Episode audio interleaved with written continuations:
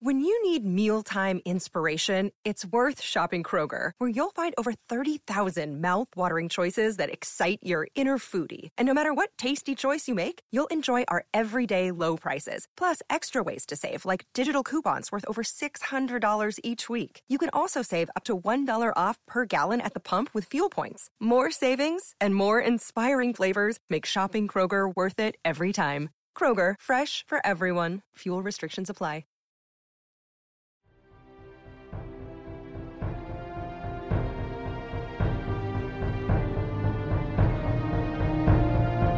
Having a bad start to the new year? Well, hang in there because we are back with your favorite Avatar The Last Airbender rewatch podcast. I'm one of your hosts, Zach Muhammad, and as always, I'm joined by my good buddy, Jacob Redmond. Jacob, how you doing? And first of all, Happy New Year, my friend. Yeah, happy new year to you too. Uh, I'm doing great. Uh, you know, we're here to talk about probably the worst part of the Avatar franchise, so I'm sure that's going to uh, lead to some great podcasting. But more importantly, we have enough podcasting power to move a pebble. Uh, if we all put our might into it, we all do a dance, a well choreographed dance. I think we could move a pebble. Um, you know, uh, maybe we'll see. Uh, yeah, we're, we're joined by two great guests on this podcast to break down this atrocious Avatar: The Last Airbender movie with us. Yeah, we're joined by like two amazing guests. We'll give top billing to the guests we have not had on our podcast before. You've heard of him. You've heard him on the Everything is Super podcast. He's also appeared on Robin and Kiva Nita podcast, just like us. He's famous for his amazing rants on numerous topics. Please welcome Kevin Mahadeo to our little podcast. Kevin, how are you doing today? I could be better. um, I mean, like, uh, I think we were talking about this in the Discord, but who needs Sozin's Comet right now when I have this movie to fuel my firebending rage? Because holy crap, this is this is this yeah. is my first podcast of 2021 so i'm starting off great.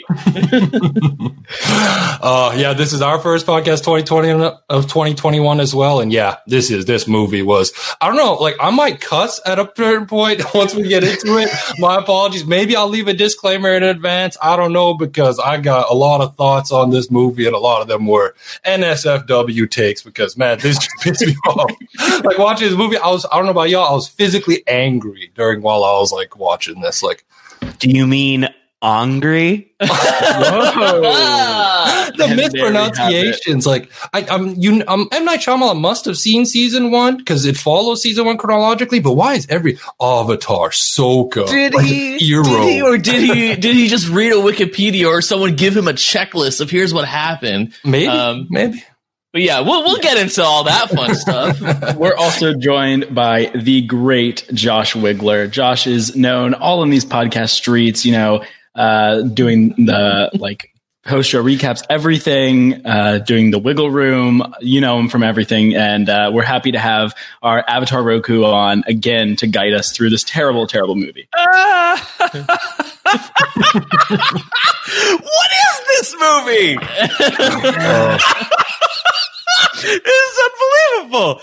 Uh, the Avatar? What? What is happening here? It's so odd to me. First of all, Zach, Jacob, great to be with you again. Uh, and congratulations on making it through the entirety of season one and getting ready to embark on season two. But don't you feel foolish because you could have just podcasted about Avatar: The Last Airbender, and then you would have basically just hit the highlights of season one, and then you could have just moved on into season two. I guess That's you'd be true. missing some joy.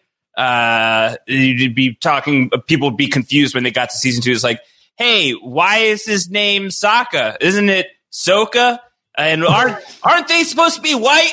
You know what's going on here? the casting. Oh man, we'll oh, get it. We'll, boy, I, I, thought they're white.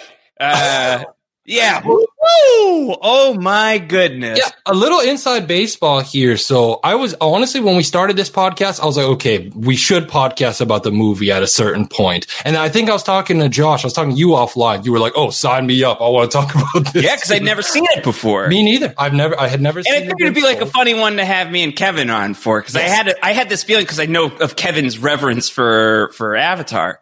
Uh, and I and I figured like he would probably really hate it and get like, you. You want to, Kevin? You have become famous for your rants, and rightfully so. 'cause You get so mad and you are so artful with your rage uh, that it felt like it was probably uh, this was the right time to to bring the two of us two of us into this.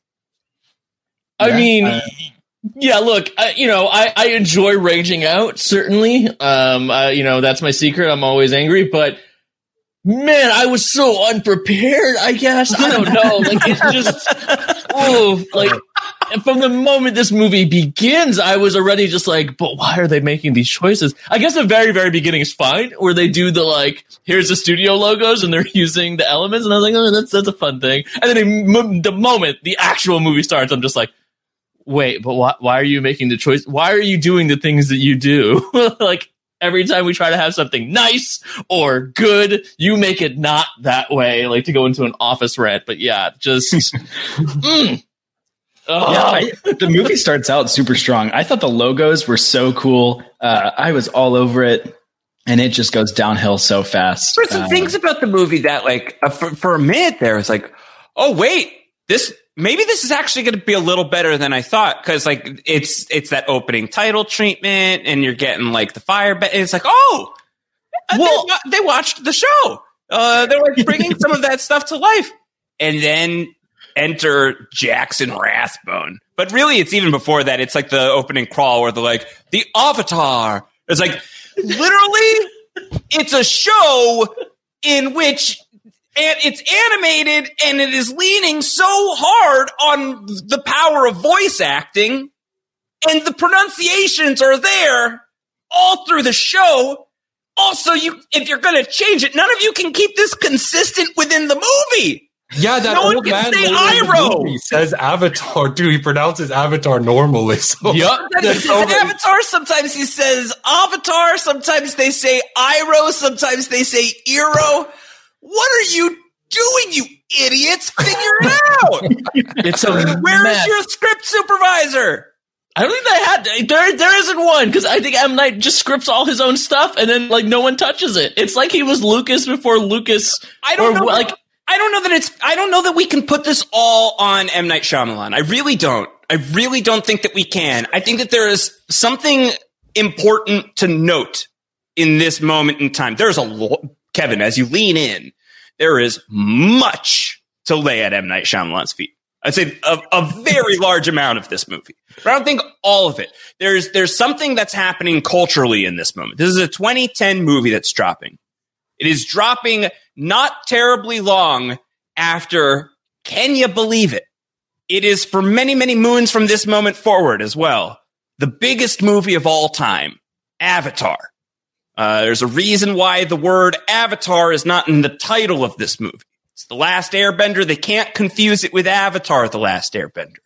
Whether it's like legally or it's because they don't want to confuse people. Frankly, they probably should have called it Avatar, The Last Airbender. Like, get people in. It's like, oh, is it the Avatar sequel's out? What the fuck is this? You know, like, you know, like they probably should have done that. But I also wonder, beyond excluding Avatar, the the name, I wonder if this is why also within the movie, like, well, we got to delineate ourselves even even further. We got to call it the Avatar. And then I wonder, is that like a, a late studio note? This movie reeks of a studio not getting this shit right at all. I, Uh, I, I, I think that I- speaks to a lot of the inconsistency. I think that is a huge element in here That's that we such a cannot minor- underrate. Like I don't even I don't even know if that's true because like honestly the the avatar part is also just a, a regional pronunciation. Um, the the the, uh, the emphasis the, the the ah is is uh derived derived from British English basically. Like so if if you're from like I think certain parts of India even they would say like avatar as opposed to avatar. Um, it's just a pronunciation thing by region. So like that could just be a note like oh well uh, again like messing around with like what are what are the what are the like if they're from this area in in the in the in the not US but in, in the actual world how would that translate to the way they pronounce words? Like that could be that. But I don't think it went as far as like the studio being like you have to pronounce Avatar differently. And sadly, because it doesn't speak for the rest of it. Yeah, and sadly, the pronunciation of well, the mispronunciations all over the place are, are not even the worst part of the movie, in my opinion. Correct. I think there's a lot worse. It's a, it's a big, it's a big, uh, like a calling card though, right off the bat. You're like, Yes. "Ah." And I think that Hey. opening like title, like body of text is where they lose me when they start Yeah. mispronouncing words and all that. Before we get too deep into the movie, which we already have though, Kevin, I want to ask you, how did you initially get into Avatar Last Airbender, the TV show and the actual series? How like how did you start with it? If you So, want to give us your little backstory. Yeah, like like it seems like for many people, I was introduced to it by some friends. I, I remember I was visiting one of my friends who was living in uh, North Carolina at the time, so I, I drove down to visit him, and two of our other friends uh, came by, and so we were all together, and two of them had seen um, Avatar already, uh, and they were like, "Oh man, this show is really great. We need to watch it." And uh, so we started watching it. The, I think season one was out, and there were a few episodes into season two by this point. So um, we start watching this, and I distinctly remember I immediately liked it. But my friends also like trying to figure out like what character is Kevin going to like. Um, and I remember they were all like, "Okay, well, I think it's going to be this character." They don't really show up until later, um, and they clearly had in their mind that they think I was going to like Mai uh, or May. my. What am I doing? I'm doing uh, this is the movie version. Um, Just- yeah. yeah. So, uh, but I remember the episode. I believe it was the storm. They show Zuko's flashback, which is I'm going to bring up later in this podcast.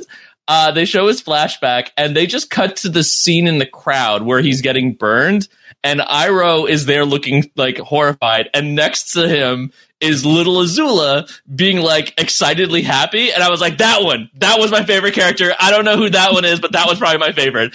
And like, it was just, I didn't even know Azula's become a character. It was just so quintessentially me to like a character who's so like bizarrely sadistic. And they all lost their minds because it was like a second of her appearance and we won't even see her again until the end of the season one and won't even really get her till season two. But I remember that moment because it was just so quintessentially me to just be immediately in the air like that's my- that whoever that is that was my favorite that's my character right there and so and that lived to be mostly true. Uh, Azula is probably my second favorite character I would say, but yes, Yeah, that's a hard read right there. You know, you picked one of the better antagonists in like TV shows. That yeah, great job. Uh, Yeah. That's impressive. Who's your favorite character from the show?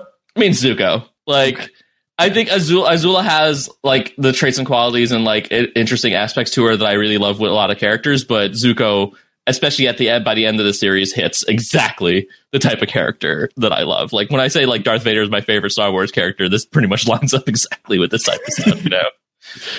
Yeah, Yeah, and it's one of the best redemption arcs in like mm-hmm. especially children's shows. Like there's very few characters exactly like Zuko, so that's not too surprising. And I guess we already got Josh. We got your intro a little bit, so I mean, yeah, but it was Kevin. You know, like like Avatar was coming to Netflix. I think I think Zach and Jacob, you both were like, we would love to do this, and I had watched a little bit because Kevin had already told me to, and then I wanted to watch more to see if it would be a good fit on post show, and then I was like, yeah, they want to take this for a ride. Let's do that because it's a great show, uh, and I think that they could make magic happen. So you know, I guess really all three of you. wow. Yeah, there it was a big hug. It was a, it was a perfect Group storm. effort. Yeah, Because I remember messaging you and you were like, "Oh yeah, I just started this. All right, let me finish it and get back to you." And it was like all the all the stars lined up. I've So- slowed down. I'm, I'm, I think I'm six episodes out from finishing Korra, and I've been like at that spot for a little while just because so much else has popped up, and I'm really excited to do that. And then once I'm done with Korra, have I have I watched all of the stuff now that I've seen this god Uh, there's the Kyoshi novels, which I didn't read until I actually started the podcast. Yeah, Those are good, in my opinion. They're like arguably better than. even the Mm, I don't know how to read, so That is a big problem for you. Uh, that's tough. yeah, Yeah, but so those, then, those uh, are pretty good. They're easy reads, I think. Uh, Yeah, for for the illiterate, I believe that is uh, that is it. So it's gonna be, there it's you be go. a challenge. It's gonna be a challenge. Yeah. yeah Um. Should, so should we get into this bastard idea, bastardization of the series, or anything else we want to talk about, You know, Jacob, before we start? Gosh, what a tough time. Yeah. Talk What about a any- tough time. Talk about anything else before we have to do this.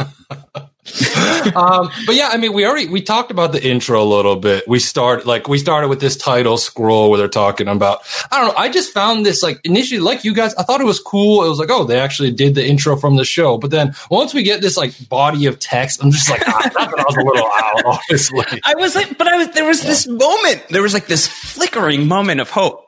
You know? yeah, the, there was. The, the intro starts, and then you're like, oh, but maybe maybe this is like a panned movie that's actually going to be a little better than the reputation. It's funny too. Uh, the day before I watched this, uh, my wife and I watched Gigli for the first time, uh, which is widely discussed as one of the worst movies of all time. And walking into it, it's like this can't be as bad as ever. Oh, it is. Oh, it's exactly as bad as everyone says. And then like a day later, it's like watching that opening scene of of Avatar, the last Airbender, uh, and I was like, well, maybe maybe this is the one that's not going to be quite as bad. you know, and then think, uh, like maybe this is going to be okay. I think you need to start trusting people. Uh, I think you're right because Jacob, I have huge trust issues. I I really need to open up. I really, yeah. really do. Uh, this movie is as bad as people say, so you really can trust the uh, general consensus there. Because yeah, yeah, yeah. So I just oh, continue. Even, so I, like here's the thing for the beginning because it's not for me. It, it's it's the crawl, but it's more than the mispronunciations because they like when you're just looking and they're showing the like um water, earth, fire, air part. Like that part actually looks pretty cool, and I was like, "Oh, visually it's awesome." And I was like, "That's weird." They didn't they didn't actually say the words. All right, that's fine.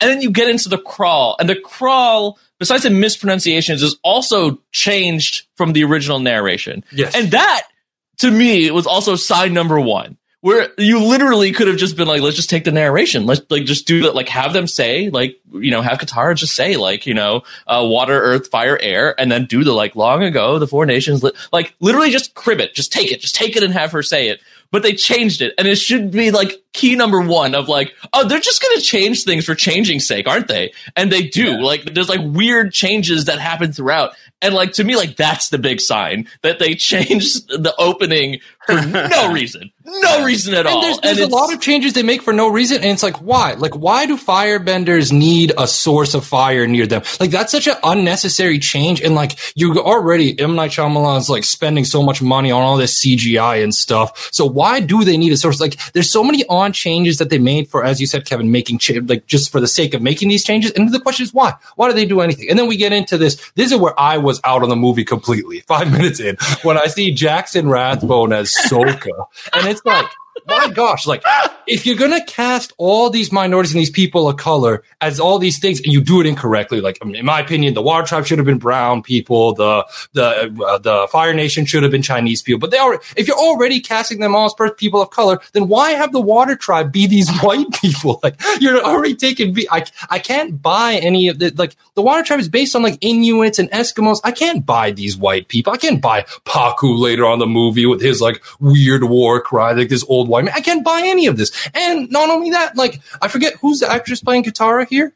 Oh, do you guys uh, remember her name? It's it's not good if you I'll do. Get in a second. It's yeah, uh, Nicola, Nicola Peltz. Yeah, yeah think, and yeah. Nicola Peltz, I'm sorry, like she's putting on a good effort. She's horrible as in this movie, and Jackson Rathbone is absolutely dog shit. I'm sorry, like his yeah. performance here is really bad throughout. Are we doing uh, MVP LVPs? Because I do think you probably have to give LVP to Jackson Rathbone. Yes, LVP, and you know what? I guess we'll get into it. I'll give my MVP to Dev Patel. I think he's the only person who realizes he's in a movie and is doing his job. Yes. There, there is I feel this, bad for him because the dialogue thing because like he he actually like he's he's really good. You know, yes, he's, great, really good. He's a great Zuko. He's actually awesome. He is by far and away the best part of the movie. It's not even a little bit close.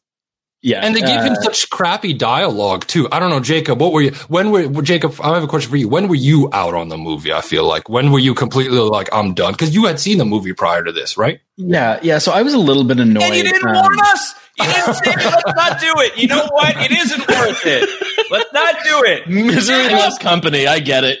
I did not realize how bad this movie was. I saw it the day it came out with my best friend. We were so excited. And I gotta say, like, even through the opening title crawl, like, it was different. Like, they had the template right in front of them. They threw it away. That's annoying. But I was, I was there for the movie, um, for like a few minutes even. Um, Like I think it took until essentially uh, Soka started talking, and that's when I started getting out on the movie. I think that Same. the water bending is actually like very promising. The first thing that we see of bending looks decent. Like you have a big thing of water. It's kind of cool that there's like water trickling down.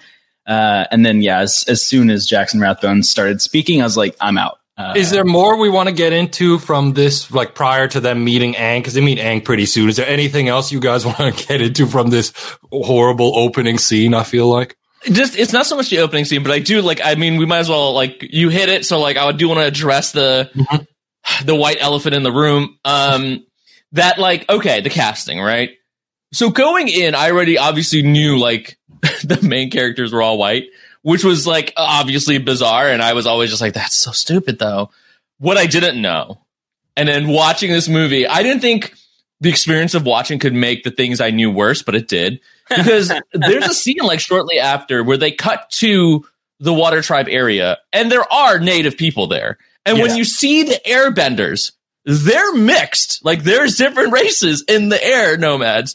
So that means they had like that's worse to me because that means that there are people of color in this world in the different like tribes and and nomads but the main characters are white. So that means that they had they chose they purposely chose like why are they white? Oh well, we know why. Like that is so like I would have rather that they were all white than have it be like no there are minorities. We just chose not to have them cast in the main role because you can't have a minority leading this movie. They're That's not even yeah, good no actors. They're horrible.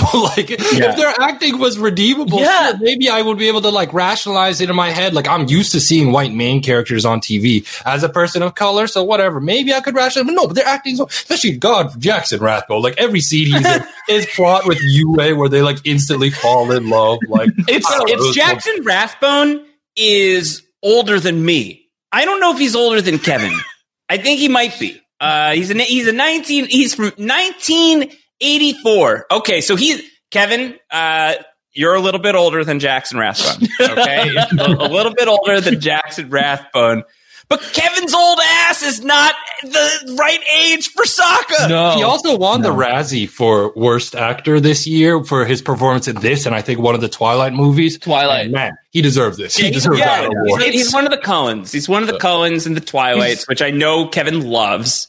I was just gonna say yes. he is. Unironically. he's Jasper. Yeah. Um, but like Jasper, also the way he is in the movies is very like just very deadpan. So it's very it's very hard to be like Jackson Rathbone could do well when given well. but I Sokka's the it, funny, witty one. Sokka's the one whose Well, entire there's- thing is being smart, witty, funny, a little bit of a derp, uh, and like just like kind of like cleverly funny, like clumsily falling his way into success. And Jackson Rathbone's just like sex pot Soka. Forget well, it. there's there's not even a single joke in this movie, and that's part of the other issue is that they strip out the heart and emotion of this of this show and the, the humor to just leave you with seriousness. Which But wait, what about that Again- scene where where Ong is uh, posing behind Zuko when they're fighting? And Oh yeah, that I, I have Wasn't that in my notes not as really, being like really straight funny? out of like Looney Yeah. Tunes. yeah, but funny? like even even then, like it, it's it's just one of these instances too of like again, Josh, you wanted to be like I can't lay it at M Night, but I am because he's just, he like all his stuff he has done previously has been serious or ironically humorous, like The Happening or The Visit. Um, but so to give him this movie where he is an he is a director who does a lot of like serious work and also it is a director's job to try to bring performances out of their actors and he clearly did it to none of them. It felt like every person except dev patel really is just literally reading their lines or having it fed to them by earpiece as they're speaking them. No one is actually like giving emotion or anything to their lines which is something he does a lot in his movies. But when you have a movie that is treated more adult and serious and and, and the tone that he generally does, it could be okay. In here, it's completely off-putting and and just doesn't fit into the world and the environment that they're trying to give us. So yeah, it's so much of it is him. He's a director. Direct. Give him give him direction. the darker I, I, I tone. Honest- I The, completely the darker agree. tone is definitely intentional. I, I think that like even in interviews when he was talking about it, he was saying like he wants to make the second one way darker. Like he wants to really like bring out these characters. And I feel like it's like uh, kind of the fault of like the Dark Knight being so successful is having like a darker Batman. They're like, oh, let's make the Avatar super serious. So I felt like this all of kid's this was show super super dark. But then he contradicts himself in another interview where he's like, "Yeah, people don't like the movie, don't understand it, and I made it for kids." It's like, oh, well, if you made it for kids, then why'd you strip out all the humor and all the things that made Yeah. Avatar Last Airbender good? And I'm I'm completely with Kevin here because if M Night Shyamalan was just the director, fine, maybe you could blame the studio or whatever. But he wrote it, he produced it, he did all this, so he had a lot of creative control. And I think most of the blame for this movie being the way it is should be laying at his feet. But I mean, we've Yeah. talked a lot. We should continue with a little bit here. So I got there's another beast in the room that I want to talk about. Appa, who pops up like we see Aang, yada yada. They really yada yada Aang's backstory. We get into it later a little more in the movie with oh my. I think it's important to call him Aang Ong in the Avatar okay. because it actually does like separate that out for me a little bit. But no, you're right. You're right. Okay. That's not Aang. no, no, you're right. That's not Aang. That's that's Ong in there. So we see Ong and then we see Appa, and my goodness, Appa in this movie looks absolutely Actually, I believe it's terrifying. Oh, I, I, Appa. My apologies, Appa in this movie because I remember seeing clips of this when I was a kid, and I was like, Appa looks horrifying. Like he looks scary, and I felt that while I was watching the movie. You guys notice his legs? Like the kid. I mean, I'm skipping ahead a little bit, but the kid hanging off Appa's legs or something. That just looked awful. Like the CGI used on Appa here. I don't know if they were running out of money or something, but my gosh, Appa went from this cute, lovable giant to this like hideous creature. Like my gosh, I don't know. I was very put off by his design. Yeah, it, it's the face for me. That thing it sits in my nightmares constantly. Like that and Momo. Like we'll get to it later, but those faces are like just so creepy that I was a little scared to go to sleep uh, last night after watching the movie. Sorry, Jacob. Oh God, we don't need any more nightmares. You know, I the know. world is doing a good enough job creating them. You didn't need Appa.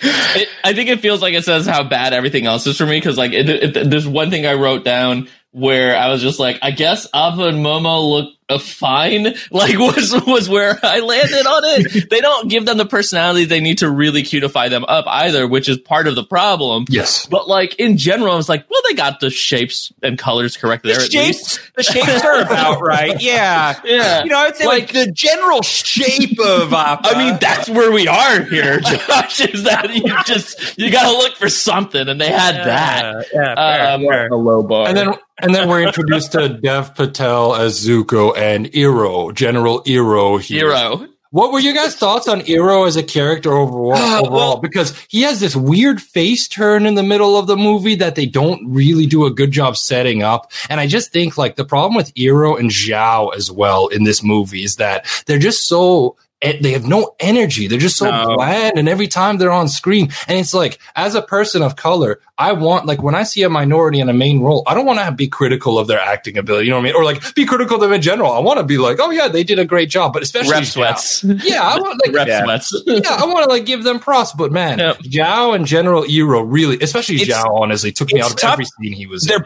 they're both great actors, Yes, and you I don't agree. need to see you don't need to see them in the Last Airbender. And like, if if that's your only context, maybe you're gonna be like, really? But like, they are really great actors in a lot of stuff. I don't know if anybody watches Evil. Uh, Aasif Mandvi, who plays Zhao, is a regular on that show. He's incredible. He's popped up in a ton of stuff. He's Peter Parker's boss in Spider-Man 2 when he fires him for failing to deliver the pizzas. He's been great in so many things. I saw him on stage once. He was really, really, really good. Shaun I mean, don't Toub, skip the Daily Show, which is probably his like biggest claim to fame. and, Yeah, Sha- yeah. and Sh- and Shaun Toub is uh, is an excellent actor. He's uh, one of the one of the OG Marvel Cinematic Universe characters as Yinsen uh, in in Iron Man, and he has been amazing in a lot of stuff as well. Uh, so they're both great.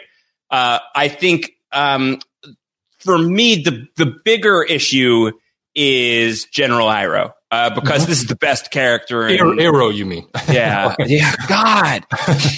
Eero. Uh, like this Eero's reborn. Like this is the this is the biggest one for me because like that's the best character in the show for me. Uh, uh, and his his whole side story and tales from Ba Sing Se and the way that they uh, use him in uh, the final season, which I'll I'll be light on in case there are people who are listening who who don't know. Uh, like I love what they do with him there. Uh, he is just an exceptional character, uh, and he's just kind of like. I, I actually do think, and I, I say this as like a, a chubby dude. Uh, like I actually think it, you kind of need him to be sort of like a bigger chubby dude. Uh, like I think like he needs to be like sort of like this jolly giant quality about him that is somehow like linked up with the quote unquote bad guys because that's what helps you start to process that maybe like the Zuko storyline isn't exactly as it appears at first blush. There's none of that joy, none of that jolliness. Uh, very, very serious portrayal of the character. I just don't think any of that quite comes out, and it really bums me out uh, because uh, I I love that character so much. yeah, and, and like, you're saying, they're great Yeah. actors, and I think again, I think a lot of this is M Night Shyamalan's Material, weird- yeah. material. Yeah, they don't really have too much to work with, Yes. especially um, General Iroh's like dialogue. It's like he's just so bland and boring. At least like Yeah. Iroh had some jokes in the show, especially early season one. Iroh's like goofing about while everyone else is serious. He's almost like the like you, the comic relief in a way, but yeah, it's just they're just so devoid of life. Like this movie, like sucked the joy out of out of yeah, me. they're just every reading their lines. Yeah, yeah. Yeah, I, I feel like it was really hard to distinguish Iroh from Zhao. Like, uh, like obviously they're different people, but like their characters, like there's nothing that separates them. Their motivations seem exactly the same. Like, there's no like you know um, ulterior motive for Iroh until like uh, you know Zhao ends up killing the Moon Spirit. Like, it just seems like he's a regular Fire Nation guy. Like, he seems like he's just like there to help out with his uh, you know his nephew he seems like he has nothing go- else going on. He has no joy, no jokes. Uh, you don't see that he's actually like looking out for Zuko's best interest. He's just a general bad person. It's exactly it. I don't think they wrote any or you know gave any again direction or motivation for these uh, for these actors' characters. Like you, they're just never specified. I think to them, and they're just reading the lines without really understanding or really connecting to them. And that's this is what happens: is that you have a movie devoid of emotion and and drive and everything from characters that are supposed to be amazing and wonderful. You you lose all of it. And also, I mean, you know, we, we did praise Dev Patel. But also, I did want to point out here because like he shows up and I'm like, look, I know it's hard to make Dev Patel unattractive, but you could have tried. Like Yeah. they barely gave him the scar. It looks like he just didn't sleep for a few days. Like it, it barely is anything. And it's like, un- undersold the story, right? Like I feel like the way that they portrayed the story of what happened between him and the Fire Lord, like w- with like the way that they told it, and That's- and like this the is physical ahead, imprint of it, uh, like really undersells the severity of what's supposed to to have happened to Zuko. Yeah, yeah. Yeah, I guess we should continue, like, because there's so Yeah, much we'll- we'll get to that, because I got stuff I, there. I, do- I also have a lot of thoughts with that. So the next scene here, I think it's their grandmother, uh, kind of explaining what the spirit world is, and this is a big part of this movie. For some reason, Yeah, right, Roku's why is dragon spirit world? Yeah, I don't understand why they even tried to incorporate the spirit world and they essentially half-assed it. Because throughout the movie, we have this dragon spirit talking to Aang this whole time. Use water on the southern part or whatever. Use water essentially is the advice he gives him, and that's it. And it's like I kind of just wish they didn't even try. They didn't even bother. Like I think the movie. I mean, don't get me wrong; it's already terrible as is. But them trying to incorporate the spirit world as like a plot point made it even worse. Uh, I thought, at least. I don't know, Jacob. What were you thinking when you got to this point in the movie? Yeah, I mean, well, one thing they got right is that the Southern Water Tribe looked pathetic. I thought they did a great job of like making that just look like uh, you know some bad set. I, yeah, I think that the emphasis on the spirit world is odd. Uh, I think that yeah, they could have used the time instead to put some fun into the movie. Maybe go on an adventure that like builds the characters instead of being like. Oh yeah, like by the way, this is going to happen. We're not going to really explain it, but we're going to try so that at the end of the movie, you're like, oh yeah, spirit world mumbo jumbo. At least like we Yeah. gave lip service to it. Yeah, and it's just it's so disappointing, honestly. This movie as a whole, it's like they just it's like they adapted this, and this may be the worst like uh, live action adaptation of anything. It's like this and like Dragon Ball Evolution or whatever that was. Oh, I never, I never did that. no, me neither. I never watched it, but it's I did. Like, I've seen it twice. and okay, and, and Kevin, uh, since you've seen both, what do you think is like the worst one? Because this, for me, they got everything wrong. Essentially, there's like very little they got right here. So I mean, Dragon Ball Evolution got also like I think nothing wrong, but they at least got the names right. Like that was at least something in there. Um, a lot wrong with that movie, but it's so weird because in Dragon Ball Evolution, I still like was entertained by its badness. I'm just like, whoa, this is bad. But like stuff happens. I'm like, this is so stupid.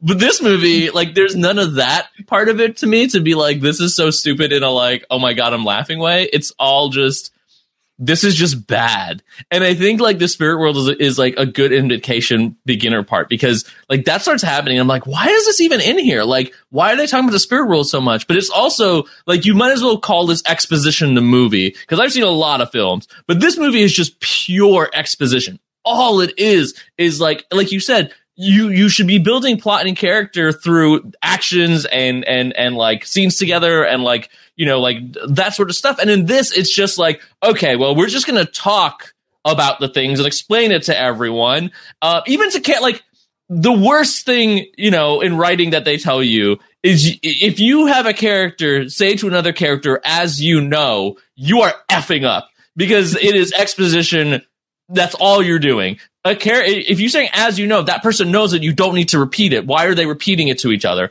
And that happens in this movie. Like there's a speech and literally uh Zhao starts off being like, as you know, and it goes on for and I'm like, holy shit. But like this part specifically was the moment where I'm like, oh my God. And then the VO, the constant VO, literally describing the scenes we're seeing. And it's just like, holy crap, this movie is just exposition, which again, pulls the wind out of those sails and like really just doesn't make it work on an emotional level because you're not connecting. You're just hearing people say things versus actually seeing them. You know, it's the show don't tell. They didn't listen to that at all. Well, Uh, as you know, film. Kevin. No, I'm kidding. I'm kidding, but, I'm. But no, for, for real, I was gonna say tag on to that. It's like I think a lot of the issues from this movie is that they try to cram all of season one into this. Yes. And I think they do that. They do such a disservice. Like honestly, they just made the whole movie just like the first two episodes and just like focused on that plot and did a bunch of stuff. I think it could have been a little better, and it probably would still be crap. Don't get me wrong, but just them trying to, and then it just becomes exposition. The movie, you're right, and just them like explaining stuff rather than actually advancing these plot points, and that's where Yeah, a lot of the would- issues arise. you know the thing that they lose which is the the the heart of the show is the dynamic of the trio you Mhm. know uh that that's gone completely in this Who because haven't I- even introduced each other, by the way. They don't know each other's names Yeah, yet. you know, like, at I this point, they still haven't introduced themselves. that's gone that's gone through this approach um and like it is uh it is it is a nightmare uh, as a result because they try to like speed through so many events and like that's like the beauty of the show is because especially i think that first season there's so much of them just like on the road together and you know thing of the week Yeah, like growing together. that you're Yeah. getting to meet them, you're getting to know them, and they're getting to know each other. And it's a little hard to convey that in an adaptation, I think, to a certain extent. Um, but I don't know. I, I think that there's definitely a version of of Airbender where you can you can have that that core crew like actually pop.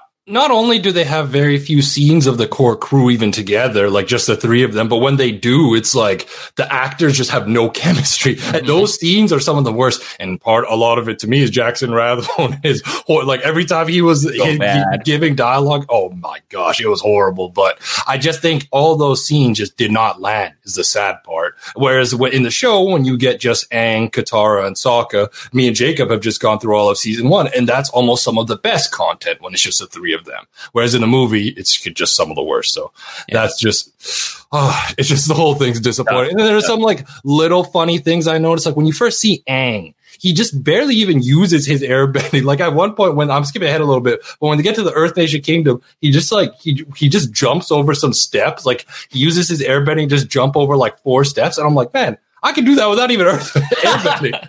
oh well, what a brag, Zach. Okay, oh, No, no, just no, because you can jump I'm, the, I'm the worst athlete ever, so I ain't trying to humble brag here. But the thing was in the show, I remember early in season one when you first see Aang airbending, he's like scaling off like mountain cliffs and stuff. So I don't know, like a lot of the bending in this movie, they really like maybe they didn't have. I mean, they had. It seems like they spent a lot of money on the CGI, but maybe there's like okay, we can't make it the way it was in the show, so a lot of the bending, a bit like techniques, are just very unimpressive. especially the aforementioned Pebble scene, which we'll get to pretty soon. Yeah. Pretty soon.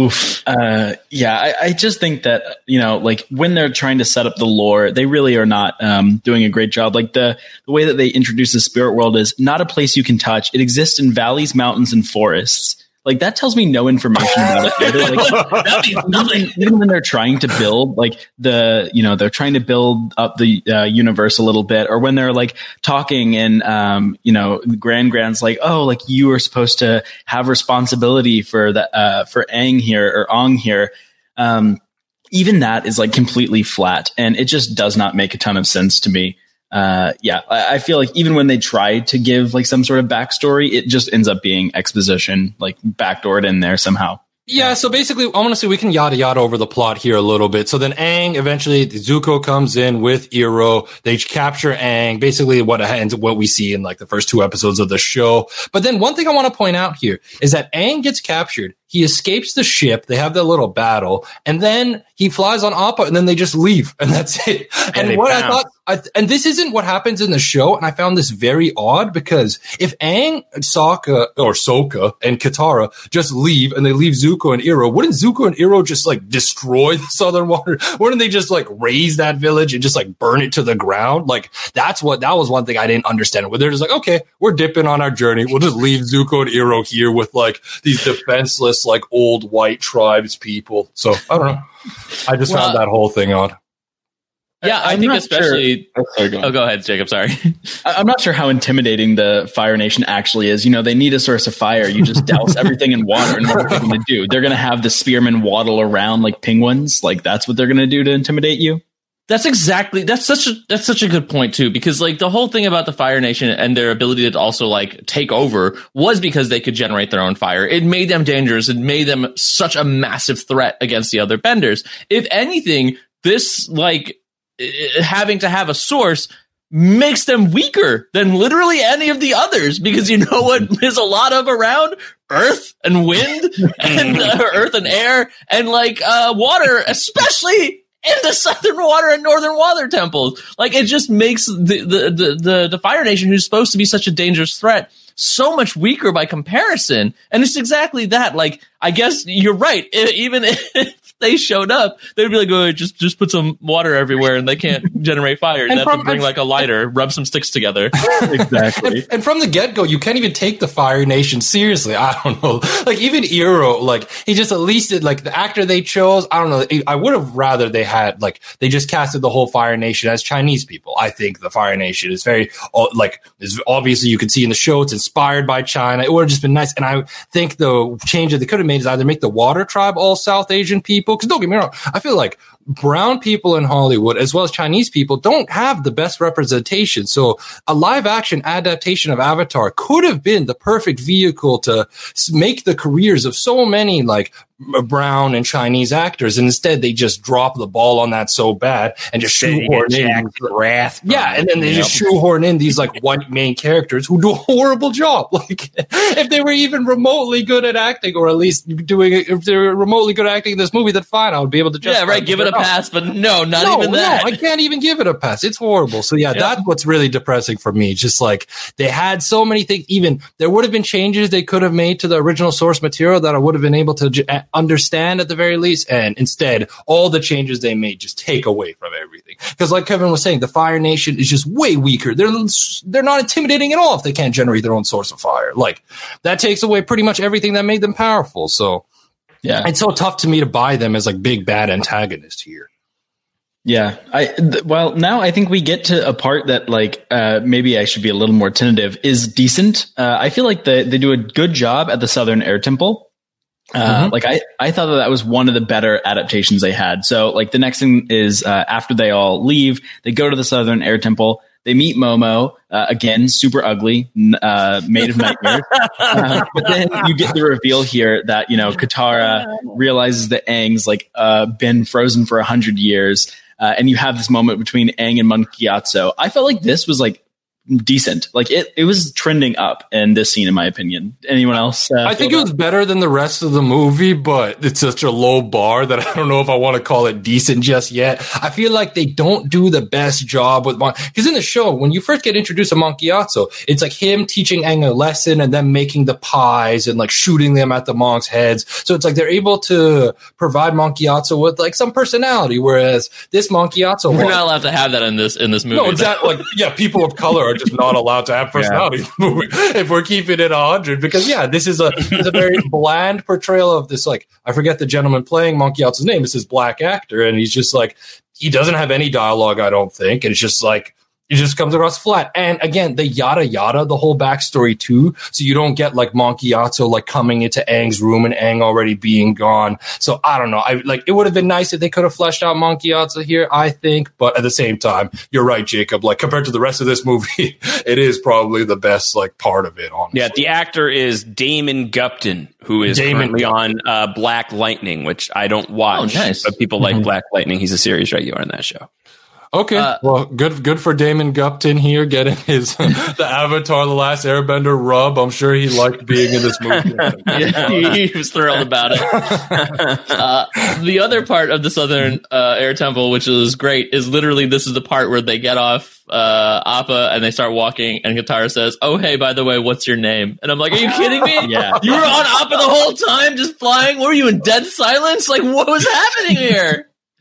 oh, uh, yeah, that's fair. Uh, okay, maybe maybe it was not as good as I thought. you have been very valid. We're trying. We're trying. We're trying. Jacob, I like where your head's at as a as an optimist myself. We're trying. Yeah, I, I tried, but you know what? Uh, the the next thing we see is like Aang sees Monk Gyatso's body, and he goes into the spirit world, and he's going to punch a dragon, and that is when I lost it again. I had no idea why he's backing up, rearing up, ready to punch that dragon in the face. That that had me lost again. So and this dragon was not a big part of the series. like he's no. just this dragon is like the second main character in this movie. I was just so weird. It's like is this dragon spirit just like? And the advice he gives is horrible too throughout the movie. I don't think this dragon provides a single bit of advice where it's like actually useful. He's like most annoying. Yeah, this dragon's like, hey, Aang, definitely go full Avatar state. Like, kill everyone, go nuts.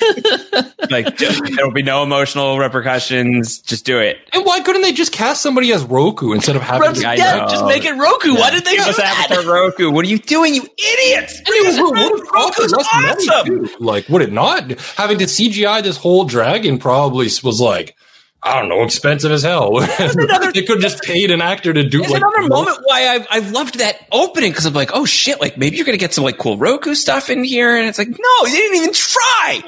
They gave us a stupid CG dragon. Why? Yeah, why is a very good question for this entire film. Give us Roku. Give always give us a character. You know, give give me a character. I want a character before a dragon every day of the week. Unreal. We are leading into my favorite part of this movie, though. Uh, the prison encampment stuff. The prison encampment stuff. uh, I, I, thought that what you were excited about was the Admiral Zhao and the backstory here, where uh, he literally as you know backstory, yeah. As you know, backstory where he invites Zuko to a banquet just to call him soft, while not a single extra cares. Like no extra, no extra moves. They don't do anything. We get the backstory um, for Zuko, how like you know he spoke up and he had to face his father, and like now he's an outcast, and that's that's it. We literally just get, uh, yeah, no one reacts. I don't. Here's the thing about this, right? That speech is supposed to be one of those like speeches where it's it's it's like it's a backhanded compliment or whatever. You you you sound like you're supposed to be saying something nice, but you're actually being really mean. But the problem is the way it's written is that it just sounds a-hole-ish. Like there's mm-hmm. nothing that you missed a compliment part and like you just only had the backhand. And that's crazy to me because M. Night Shyamalan like is of Indian descent. And if you are of Indian descent, you know what a backhanded compliment is. Like he should be able to to get that. He should be able to like generate enough written dialogue to convey the idea of like sounding like you're trying to be nice, but definitely being mean because God knows I have had a lot of that in my life with like, you know, my parents and the way that they say stuff. So it's mind boggling that they couldn't even write this scene properly, which is wild to me. Yeah, and honestly, the acting is horrible in this movie, but I think the writing is what makes it like. I think Yeah. the writing may be the worst part of this movie, honestly. Like the mispronunciations of the name, the, the exposition out the wazoo. It's just like with the right, you ne- there's no character that I even care about. Like maybe I care a little bit about Dev Patel Zuko, but besides that, there's no character I'm rooting for, I want to see succeed at all. And it's like, man, in the, like this is such a stark contrast from the actual Avatar television series where I'm honestly invested in almost every single character, even some of the side characters we get introduced to. Like in this scene, and Lydia mentions, Jacob's girlfriend mentions this in the feedback of how we get introduced to Haru, except Haru is just this like little Asian earthbender kid. And it's like, that's it. And it's like, man, So Haru in the show had this great backstory. He was just such a well fleshed out side character. And a mustache later. Episode. He gets his Yeah. little mustache later. And instead they just like yada yada and just fart this scene out. Like, I don't know, man. His whole thing's Yeah. depressing. And then I guess have we do we want to talk about this amazing fight scene yet? Is there anything we want to talk about before we get into Well- what may be the most like famous scene of this movie? I, guess? I will say for the lead up, that's an, again another thing about the craziness of this movie is like, why are they here? Why did they show up to the Earth Kingdom? Like they left, but they they, they gave again no drive for motivation Yeah. or plot reason as to why they're moving forward and why they end up here. So they're just in the Earth Kingdom for reasons, and then they get pulled into this and they get arrested. And before the fight happens, because like we can talk about the fight because that leads into a whole other thing. yes. I, of course, knew of this stuff happening. I knew that like this was gonna they they, condensed down the um this this part of the show. What I did not know is that it was one scene. I did not realize they show up to the prison where these people have been in prison for some time, surrounded by Earth. And that part I knew. I did not know all it took was Aang giving one speech, just shows up and literally just like, Earth Kingdom people, listen, I'm the Avatar. And then they're just like, yeah, let's do it. I'm like, what? One speech in the show? They even, they even play off that in the show. That one speech can't do it because Katara tries to give a speech and it doesn't Yeah. work in the show. Right, right, right. It's like Earthbenders. Earthbend? And they're like, Right, and it works somehow. It's wild. I cannot believe that. I did not know it was just one speech he gave. Earthbenders. I am the it. Avatar. Bend the Earth. Oh, he's got a point. He's got a point. pretty He's got a point. all Pretty interesting point he raises. You should Like do speeches in the show were like very motivating stuff. I remember we were calling her like Katara Luther King at the time with a joke I made because I was like, "Damn, I'm like pumped up after hearing Katara." Yeah. Whereas when- when I heard uh, Ong's speech here, I was like, "Damn, this is pretty." I'm surprised the villagers were just or these prisoners or prisoners were able to revolt after hearing this. I'm surprised that was what motivated them. Yeah, yeah, yeah, it was disappointing. I it didn't make a ton of sense why they gave the speech to Ong instead of Katara. Yeah, I because thought Katara's that was speech weird. was so good, and then for them to just like immediately start fighting, like it's not even like cut to a different scene, like wait until it's nighttime. Like they're just like, oh well, can you airbend? It's like, yep. It's like, okay, well, I guess we're fighting now. Good Like, enough. Good enough. Like, and I we'll think this it. movie feels so disjointed, and a lot of that is because there was actually a lot left on the cutting room floor. Like M Night Shyamalan wanted this to be even longer, but when they did their test run to viewers, of course, no viewer enjoyed it. So okay, we have when to cut a bunch of test stuff ratings, they're probably like, could you actually like maybe not even release this? Is yeah, this a choice? like the Kyoshi Warriors were supposed supposed to pop up. Oh man, I'm but I'm so glad that they're not. Uh, Yes, me like, too. I'm glad that they are like afforded some dignity here. I was thinking about like some of the people who like I was I was bummed to not see in this movie, and there is like this degree to which like they didn't do the Kyoshi good for you know Yeah, like I felt that. I get to my memory of them is preserved. Yeah. Yeah, Where's the there's cabbage of- seller? It's- Where's the cabbage seller? Uh, That would be a joke. That's actually illegal to have in this You're movie. right. So I don't know what you're talking about. Uh, that obviously was the first to go. Um, but yeah, so after this fighting starts, we we start to get like just the the most disappointing earthbending ever. It takes six grown earthbenders like I don't know about 10 15 seconds to do like a bunch of moves to move a rock where like Zach and I together could like push it down. Like I I, I just feel like it's very disappointing. The the earthbending here is so choreographed, it's so weak and it really just does not pay off. And why does The Rock move so slowly? It's like, that's my thing with it. It's like they do this whole choreograph, like 10 second move, and then this Rock just slowly moves across the screen. And that's it. It's not even moving at full force into like a Fire Nation soldier's head. Like, Yeah. I don't know, like, oh, like this really. There's I mean, no momentum. the There's no momentum to this movie. You know, Yeah. Oh, it's just, it just it feels yeah. Uh, it it feels someone someone in the in the Patreon Discord uh, had a had a take that was like I've I've tried to watch the movie, but I fell asleep like a half hour in. Or no, we got an email, right? There was an email that came through because I get I get these emails as well. That, Uh, that's what Lydia said. Yeah. Yeah, it- like thirty minutes in, thirty Yeah. minutes in, and you're done. Yeah, Yep. this movie's a tranquilizer dart. Uh, it definitely is. I you're tried inso- so if you're hard. an insomniac, watch The Last Airbender. And and uh, I'm never one of those people who like even enjoys these like ironically bad movies. Like I'm not really a fan of The Room and Tommy Wiseau and all of that, but I can see like the charm that some of those movies have. Sure. Where, as I think it was Kevin who was saying earlier, like there's just nothing here. Like there- you can't even like this in like an ironic way. it's just horrible. All things like even if you had no knowledge of Avatar prior, and you just put this movie on for somebody, they just like turn it off halfway through. It's just like a terrible movie through and through. Yeah. So I okay. Okay. this is always I've So- been trying to like describe Kevin right now. uh, I'm trying to gather myself here for this. He's got he had his fist over his mouth. Uh, the body language, Kevin is like melting. Uh, this is always a, for those who don't know what it's like to be in a room with Kevin. This is the, big- this is this the is it. This is the beginning. Yeah. Look, okay, look, look. The. The- the- this scene, okay. It's bad for so many reasons.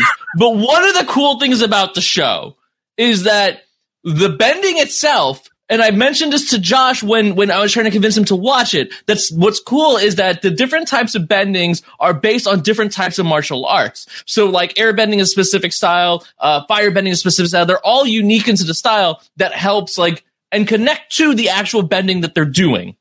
This movie completely misses the point of that. And nowhere is it more evident than this scene specifically. You have these six people doing this weird dance to move the pebble, but that's the thing. The, what they're doing doesn't even translate into movements that affect the pebble in that way. Like in the show, when you have like, you know, jumping forward in the show a little bit, when you have Toph make a movement, who is a variation because she's blind, her martial arts style is actually a variation in an actual martial arts style. That's how committed the show was, where she would like, you know, hit her foot down, do a twist, and you see the earth shift because of that specific movement. None of that exists here. None of that exists here for the earthbenders. It doesn't exist for the firebenders. It doesn't exist for Aang. You have him doing air, like waving his arms around, but in the show, you see the wind generating around his arm. So when he actually throws it, it looks like something. In this, it's like they're doing magic. You might as well give them a wand and have them be like, okay, you know, like let me do this movement, and then magic happens. Like nothing translates in, in any side of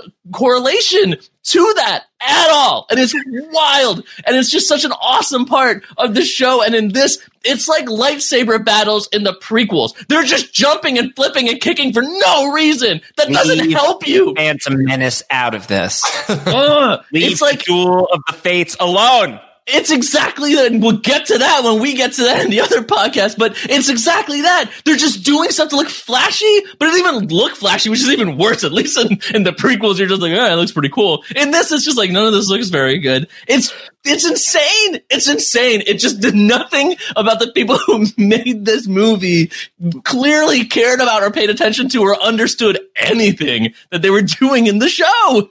Yeah, And that's, you that's make my rant on this. You make a great point in the show. It's like cause effect. Like Yeah. someone moves, something happens. Here, like uh, later, this happens when they're doing the like water bending and they're practicing over there. Like uh, Aang's like, oh, uh, like you know, I wasn't able to get it, and Katara was. I can't see any of that. Like they have to tell me that because I can't see that he's not able to control the water and she is. Like it just looks like they're dancing. Like there's no cause and effect, and it's really hard to follow. I totally agree with what you're saying. Yeah.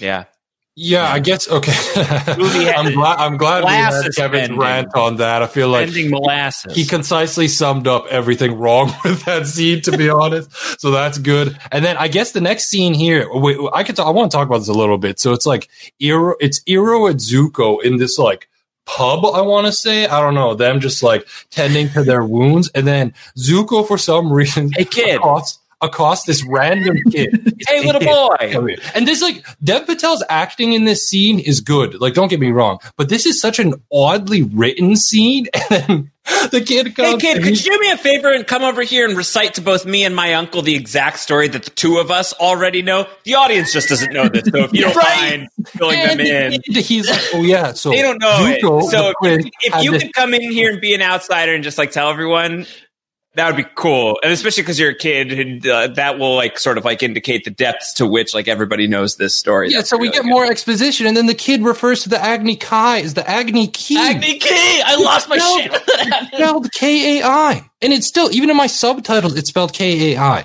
There's no world where it's pronounced key. Like, that makes absolutely no sense. Like, and just the fact that they, I don't know why they took these liberties with the pronunciation. Like, there's no reason to make uh, Avatar, fine, whatever. They don't want to compete with blue people. But what I think that there were I think that there were some people who watched it and then some and it was like probably like a like if not a full 50-50 then like a tilt in the in the favor of the people who didn't watch the movie working on the movie. So like the, like maybe like depending on if it was like first or second unit, you had the people who like no one like caught that they were totally totally messing it up. Like that's how haphazard it is. It's like they're just they just must not have watched it.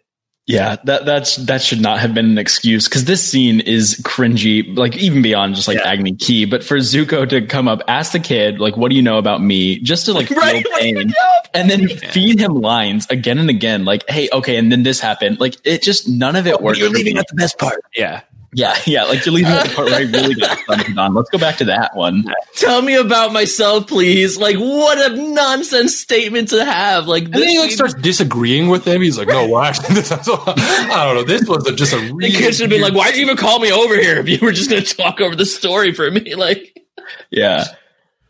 Yeah, I, I think actually in the last scene I wanted to mention one thing. So I think that we have uh, Firelord Ozai and Zhao talking in the scene before this. One huge mistake I think that the movie made was that they had Firelord Ozai be in the actual like movie. Like he's actually doing stuff. He's not this like disembodied threat. You can Yeah. see him, and he does not look intimidating.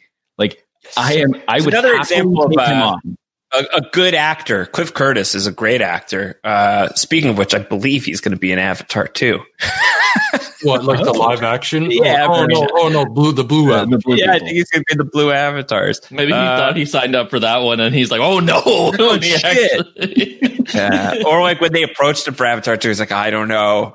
I don't know, guys. I did this once. Like, no, no, no, not Avatar. Avatars. Oh, okay.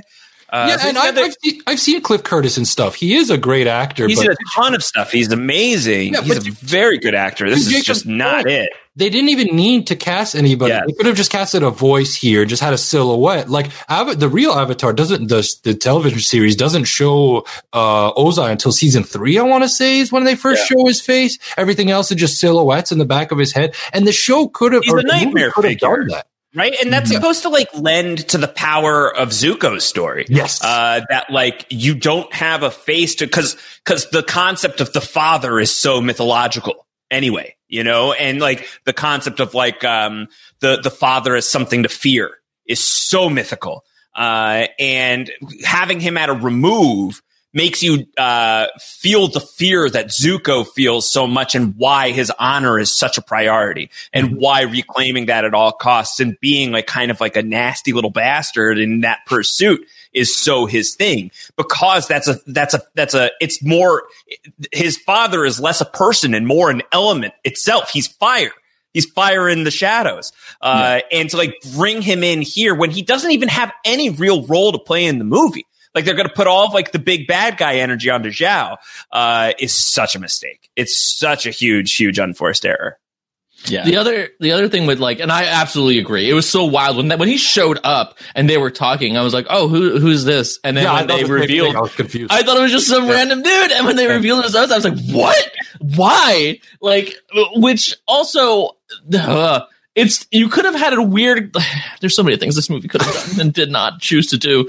Um, you could have had an interesting contrast if you positioned the backstory as to what happened to Zuko, and if they if they wanted to just be different, then like make Ozai a contrast. Show like if you're going to show Ozai and have him walking, show him in a bizarrely different light. Make him maybe seem more calm, more peaceful, more at ease, so that when you find out what happened to Zuko, you're like, Jesus, that guy did that. And so it hmm. becomes like a weird, it becomes something that at least speaks to character. Instead, it's like, once again, meaningless and nothing. And it's also like that scene. God, Jesus, the exposition in this movie, like we talked about, he calls a kid over to be like, Hey, tell me about myself. And it's so weird because like in the show, once again, why did you change this? In the show, this backstory comes out in an episode again I reference because I do think it's a great turning point in, in, in the first season of The Storm, where you find out Zuko's backstory, and it's Iroh telling um, uh, uh, crewmates like Fire Nation people the, the, the full story because they don't know, and you know it's it's this idea of them learning more about Zuko through that. Do that here. Why'd you have like oh everyone knows the Yeah. story, so let's just all talk about it. Have someone who 100%. didn't. Hundred percent. and Also because like to have the, the way that they do it in the show and doing it that way and keeping that story away from Zuko. Also, like I think to have Zuko be a, a participant in the telling of the tale cheapens Zuko as well. You know, it's like it's like that that horrible trauma that like no one want like it's the elephant in the room. No one wants to talk about it around the person. Uh, they, you know, but it's like such a huge piece of that person's personal mythology, and they know like touchy subject. Let's not talk about it. And then someone's like, "Hey, why is that person that way?" It's like, "All right, well, let me fill you in. This is sort of what's going on." And like to have that contrast with like uh, Zuko and Stoicism helps like really underline a lot of the stuff that goes down with Zuko as soon as like the the blue spirit shit. Uh, and then like that just like adds another layer of complexity. And one of the things that's so great about Zuko as a character and makes him one of the very best characters, not just in this show, but in this like space is that he's so internal until he's not. And then when he externalizes that, it's awkward and it's charming and it's a lot to process, but like it's, and that's for us, but also for him. And having him be like, come on, kid, tell the story. Let's go. It's just, it's not it. That ain't it. Uh, yeah, this, this whole thing, like, was just too much for no, yeah, and everything. Don't get me- I, I, agree- I don't mean to say everything you guys have just said. I agree with. And on a lighter note, at the top of this scene, for some reason, Iroh is like, "Oh, there's a lot of pretty girls in this town. Zuko, you need to find a girl and settle down here." I thought this was the weirdest part to bring. This, this is the weirdest place to bring this up. Like, of course he's gonna like. Why would Zuko agree? Like, yeah, maybe I should settle in this town. No, of course he's gonna have a horrible reaction to it, but. I, I feel like that was trying to be a joke. Like that was they were trying The to be one like, joke oh, of the movie. uh, yeah, like oh Uncle Iroh, like he's like the silly one. He's like always, you know, uh, like he's the one who like when June falls on him, he's like, oh no, I'm also passed out, just so that he can like be next to June. Like that's the sort of joke they were going for. It was just a swing and a miss. Uh, I Yeah, and I didn't even love that stuff in the live action series. But if you, no, not the live action, the to the original animated series, but even here, it just felt even more out of place. I thought, but I, wonder mean, if the actors tried to like deliver these lines with emotions at any point, and then M Night's just like, no, no, no, no, no, this is a serious scene, so you gotta, you gotta just like dial it down. like it just, it just again that that is a line that could have been a joke, but it was delivered with like nothing behind it, so it's even hard to tell. I didn't even think about that until you just said it. I was like, oh yeah, maybe it was supposed to be a joke. maybe. And again, they really yada yada a lot of this story. So basically, it's like at this point, correct me if I'm wrong. Aang shows up in the Northern Air Temple here. Is this where we're at in the story? oh, I think the the blue spirit happens before that, right? Or Oh, is the blue spirit, uh, during it- that? correct. Yeah, it happens right after. So he goes uh, and he tells Katara like, "Oh, you know, we're so close to the Northern Air Temple. I'd like to go." And they're like, uh, "No, we can't go." So then, under the guise of dusk, maybe it looked pretty light out. He just decides to go, and no one stops him. Uh, so then he goes to the Northern Air Temple. I will say at this point, his waterbending is like hotel lob- uh, lobby level of waterbending. Like he is, he is definitely improving a bit. Yeah. This was like one time where I was like, okay, I see it. Uh, I see his his growth. So. He's going to be able to do it. hotel lobby. Look at that fountain. yeah, exactly. Uh, yeah, so then he heads to the Northern Air Temple, and there's like construction going on. Like, I'm actually not I entirely think sure. that, that was actually set design. Yeah. Remember in the They shot, like, to, making this they, they left some scaffolding in the shot. Honestly, that makes more sense to me. Uh, but then he meets this random monk. He says he's some Earth rando, uh, and that he just like hangs out at the Northern Air Temple. And he's like, "Hey, I want to take you to this room." Uh, that has all the other avatars. Admittedly, this room was pretty cool. I, I, I will say, like this room with all the avatars, like it was a well designed set. But then you get this monk who pronounces avatar avatar, so that that took me out of it as well. he, he pronounces avatar correctly, and I was like, hey, wait a sec, I thought it was pronounced avatar here. Well, I He's a watched true the fan. show, so Y- y- yeah. Um, yeah, he's a true fan of the show, I guess. Um, but yeah, so then like he leads him into this room. And then, uh, like as Aang is like, uh, you know, marveling at all of these avatars that they see, uh, he pulls a knife on him and we see like 50, uh, random spearmen come waddling in. Uh, yeah, this, this scene was just whack. Uh, it, it did not, it did not, uh, come off well at all. Did they have people? Did Fire Nation dispatch people to every air temple like in in in, in the world?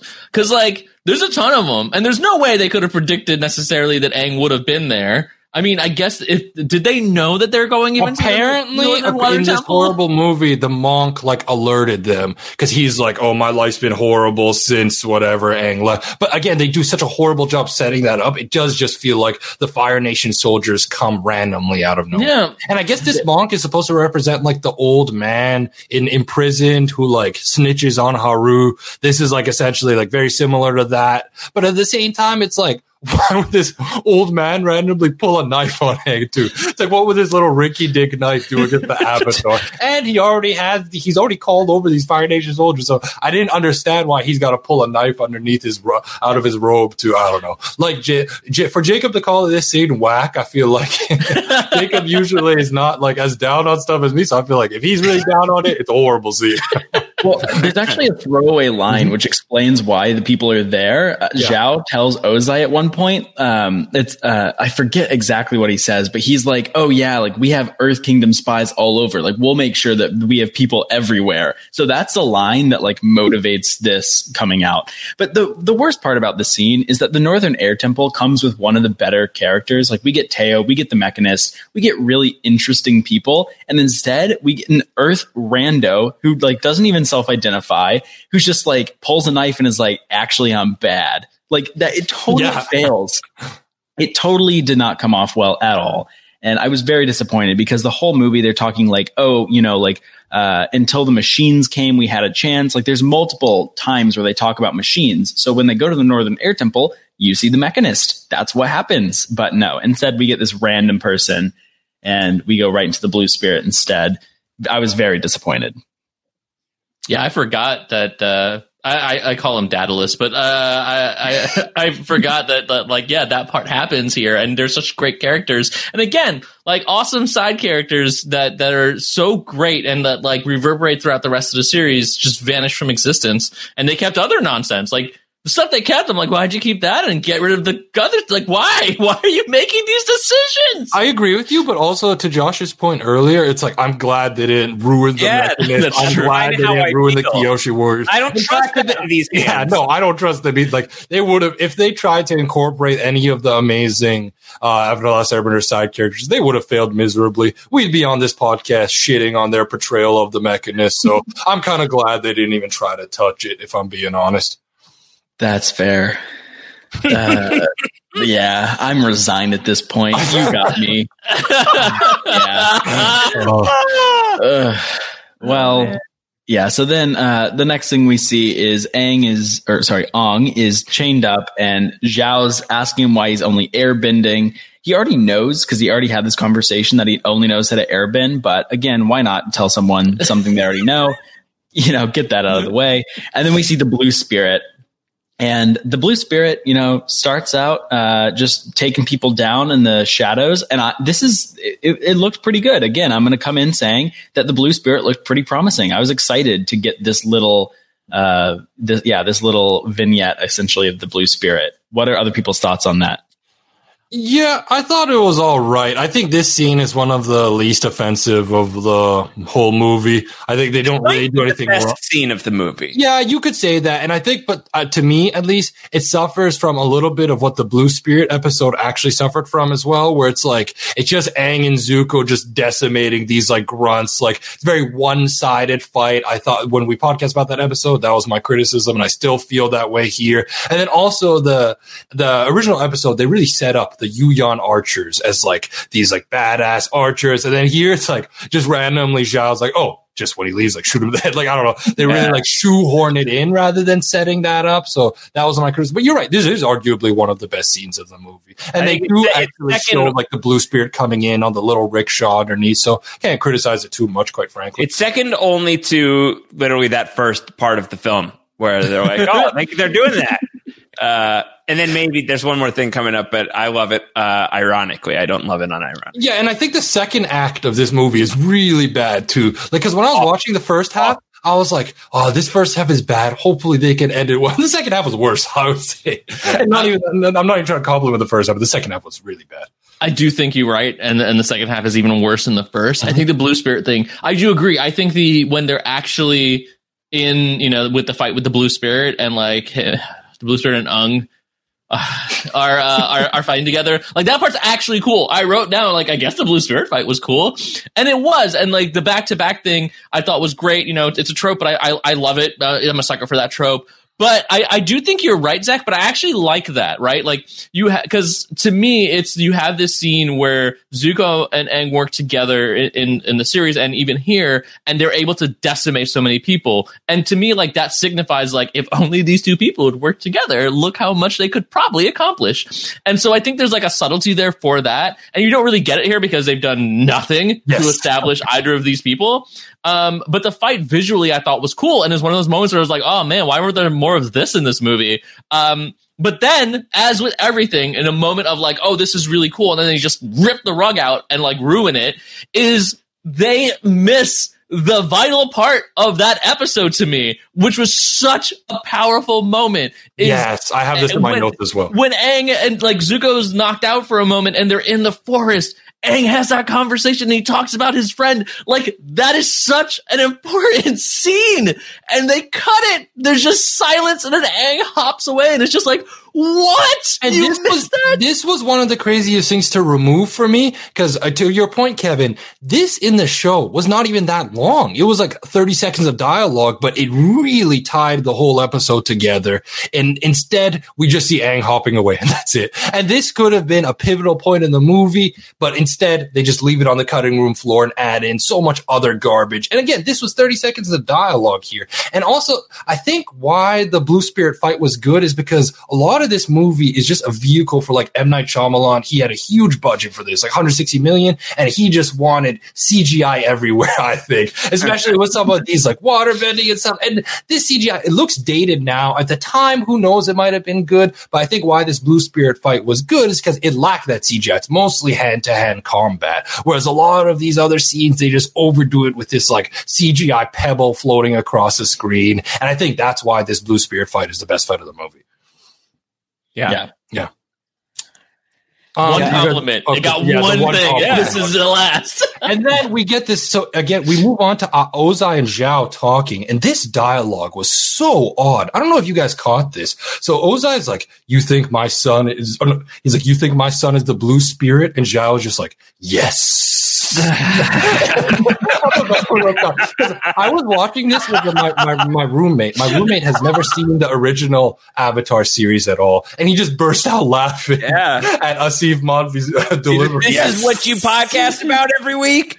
Yeah, yeah. He's just he's like, well, yeah. They're like, oh, what do you podcast about every week? Naruto, and I'm like, ah, just don't even bring it up. but then, yeah. So that just the dialogue here, I was like, what is going on? And I can't really blame the actors for this. Again, it's just like horrible direction and absolutely terrible writing. I don't know what else Yeah. to say because this scene was just so odd. I thought. Not good. Not And good. Zhao here has a harder read than uh, Kevin liking Azula. Like, there's almost no evidence that I think Zhao has that Zuko's the blue spirit. I mean, to give it another scene would be like probably too much time, but like, I just was so confused how he jumped that shark. Yeah, that's true, especially because in the actual series, Zhao doesn't know Zuko is the blue spirit until he comes to his quarters and Zuko just has his like broadswords on display. Yep. Yeah. But here, Zhao is like supposedly somehow a genius and is able to deduce this. We just got Zhao fucking Holmes over here. Yeah. apparently, but- Pardon my language. Like I feel bad because I really try not to cuss on this podcast, but this movie just. It's tough. It's tough. Yeah, it's you gave tough. the warning earlier. You gave yeah, yeah. I, I think I'll leave a disclaimer eventually. So honestly, feel free to just cuss away if you guys. Right. Because when a movie is this bad, I feel like there are no words that can describe my vitriol besides some just some choice. Yeah. yeah, some choice of words. So Yeah, my apologies. yeah. But um, yeah, and then now I think we got we we have Zhao. Oh no, this is where Zuko gets bombed. Correct. So this is when Zhao does his plan to assassinate Zuko, and like. This is so weird because Zhao is telling Ozai like, "Oh, I won't. Nothing will happen to your son." Blah blah blah. And then a scene later, he tries to assassinate him. And it's like, if it get back, if it gets back to the Fire Lord that you tried to assassinate his son, like your ass is grass. So I don't know why he's even telling the Fire Lord, "Oh yeah, oh nothing will happen to. He'll be fine." You know what I mean? That's Like, why Ozai's not in the show. Yes, exactly. Yeah. They just introduced so many weird plot holes that weren't initially in the show, and this is one of them, I think. Yeah. Well, then they get to the Northern Water Tribe. Oh my uh, with- god. with about 50 minutes left. And, you know, I kind of think like with this amount of time, you know, there's only three episodes that we actually have there for the animated series. So it's like 60 minutes of airtime. With 50 minutes left, they should be able to do this story They justice. should be able to pull this off. They should they don't. absolutely be able to pull They this don't. off. this shouldn't be that bad. And guys, it's not that hard. yeah. And how did this like it, it Oh, Yeah, and Kevin mentioned this earlier, and it starts here. For some reason, these this movie has the most out of place voiceover scenes. Like I don't know. So, right now we get Katara just starting to narrate, and she hasn't been narrating prior. This is just the most random shoehorned in narration for absolutely no reason, and it starts here around the fifty minute mark. Katara's like, then we got to the north. I was like, why do they even have this voiceover? Because Jackson Rathbone also probably couldn't convey any sort of real emotion for Yue because like that doesn't work here. Like they do nothing to like really like have them be Oh charming my gosh, the- But she she actually doesn't that they speak. became close. she doesn't speak, dude, for like three scenes. She has no. She's there and she says nothing for like I three know scenes. the, na- the narration tells us, Kevin, that they're close. You're right. You're right. You're right. You're right. Um, my bad. The narration did take care of it. I felt the real bond between them after Katara told me it happened. So I'll take it at face value and assume that's exactly what went down. And, and I, I have that narration in my notes because it's like, oh, so, Sokka and Yue got close. But it's like, couldn't Katara have just said it in the narration, oh, Sokka and Yue started falling in love. It was love at first sight or whatever. Instead, it's just like they got close and that's it. And then like close. two scenes later, they're like madly in love. It's such, it's so disjointed and just this final act, like you guys, Jacob and Josh are absolutely correct. They had six, they had 50 minutes. You can talk about three episodes worth of stuff in 50. Like they were rushing everything else because they just crammed 17 episodes into like an hour and 20 minutes. But I did wonder, minutes like- you can do three episodes. You can. did- you can I get wonder, like, yeah, are y'all going to do the fish? Are we going to do the fish? Are we going to have the fish in the movie? Are we going to do this? They did. They did do the fish. I have so much to say about that too, but we'll get there. Well, yeah, there's a we'll, we'll, we'll get there. We'll get there. That's my So- favorite part of the movie. So we have this like I don't know the actress for Yue if she's white, but Pakku, the whitewash Pakku, just took me out of it as well. And just like this whole, I could the whole movie, I can't buy these like white people in like Eskimo and like Inuit robes. Like it just really takes me out of it, honestly. Even like Zuko and Ozai and all that, I'm like fine, whatever. I can kind of rationalize it, but this like these white people in this like tribes, this for where I just could not. And Pakku especially just being this like old portly chap white man. I don't know. I just this whole like I was like uh, there's no way the second half could be worse than the first half and they proved me wrong. They got everything wrong this and this them doing the finale, my goodness. Like I don't know how they could it could have been worse than what it was. Well, it's wild too because they show up and they show Pakku, and there's not even a lot of training. Like the whole thing is that Pakku trains, and there's a ah, there's a whole thing where it's like Katara is not supposed to be able to train, Right, and all right, that other right, stuff, and overcoming that obstacle. And uh, again, you think they'd have enough time, but there's not even the training, and that's another weird part of this movie, especially with the water bending and the training, because again. They don't understand how it works mostly. So like we never actually even see a lot of waterbending happen. Katara is supposed to be on a journey, especially at the be- from the beginning of, of the season to the end of the season. She's going on a journey of becoming like a waterbending master. And here we barely see her do anything. So the idea of her being so like uh, powerful by the end also doesn't like gel and you, you never actually see them doing enough water bending to convey their growth and her growth which sucks because it's such an awesome growth moment for her especially in the first season when she freaking confronts Zuko and is just like waterbending again. Like that's an awesome moment. And instead here, they're actually meeting like for the first time, which is insane. Uh, like, blah, blah. Yeah. Yeah, and the whole movie does Katara such a disservice, I feel like, in the show, especially season one. Me and Jake have been rewatching. I'm like, man, Katara is such a great growth arc. And then in this, she's the most like bland, generic character ever. And I don't know, I haven't seen too many M. Night Shyamalan films. Is he historically good at writing female characters? Because he does an absolutely horrible job with Katara here. Like, you compare Katara in the movie to the show, and my God, she's lost all her charm, all of what made her great in Avatar is lost in this portrayal, and it's just it's very disappointing. If I'm being frank, I'm running through my head his movies, and there's not a ton of female characters usually, which is not great, and that also just suffers from the Hollywood. thing. Village. Yeah, Right- The Village, right but that was just a, not a great movie. So there's that. Um, the lady like- in the water. How does he do with the lady? not great because Lady in the Water is very much one of those like it's not Manic Pixie Dream Girl, but it's really Paul Giamatti's story. To to and like I think Bryce Dallas Howard is mostly mute eh, for for a lot of that movie too. Yeah. So not ideal. I mean, reg- regardless, though, it's just like well, I've talked about at the time when could when Avatar: Last Airbender was on TV, I felt like it introduced so many strong female characters for fem- like girls watching to look up to that a lot of shows at that time did not have like strong, fleshed out female characters, and this movie somehow is like. It just it, comes out way after the show, and they still just do an absolutely horrible job. Where the fe- the only female character, pretty much, who's present in the movie, is like just n- not a good character, and it's just quite frustrating to watch.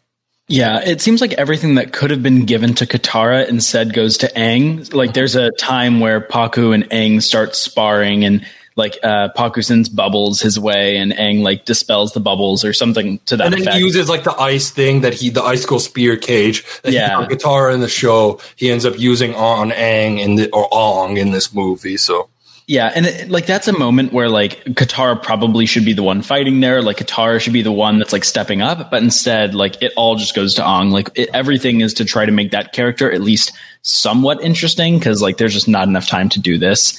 Uh, yeah, I, w- I will say like they're they do try to have some sort of uh, I guess teaching moment here. Like Pakku's like water is the flowing element, the element of change, and like tries to like teach this, but it just was not enough time. And, and I actually want to talk about this sparring session. This spar, so Pakku's like, "Oh, Aang, Ong, would you like to spar?" And instead of Katara and pa- and Pakku's fight in the series was, in my opinion, the best fight of season one. No question. It was such an amazing back and forth fight. Instead, we have this horrible sparring session between Pakku and Egg where it's a, they, they're sparring, but they're not like actually sparring. It's more so just like them tossing water to each other. At one point, he does like a little like Cristiano Ronaldo pass Pakku does with his like leg behind the other leg, like kicks the ball of water. And I was like, this scene sucks. It was just like an excuse for like M Night Shyamalan to just shove in more like awful CGI. like this sparring session added absolutely nothing to this part. And I feel like that's the big issue here. It's like they have 50 minutes to talk about these three episodes, and instead they just shoehorn a bunch of stuff that doesn't even matter and yada yada the stuff that they should not have yada yada.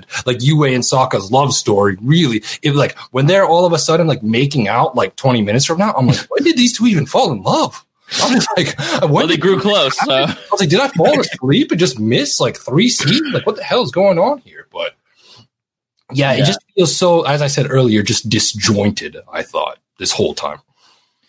yeah it's it, it, i you know this is sort of jumping ahead but like disjointed is, is is definitely like correct for this i think it's also like really really weirdly paced and i think you notice it especially for me during the final um fight sequences which we'll get to in a second but like disjointed and mispace is very correct. And I think that's also part of the editing process here because like the editing is also atrocious. The, the hard cuts are insane.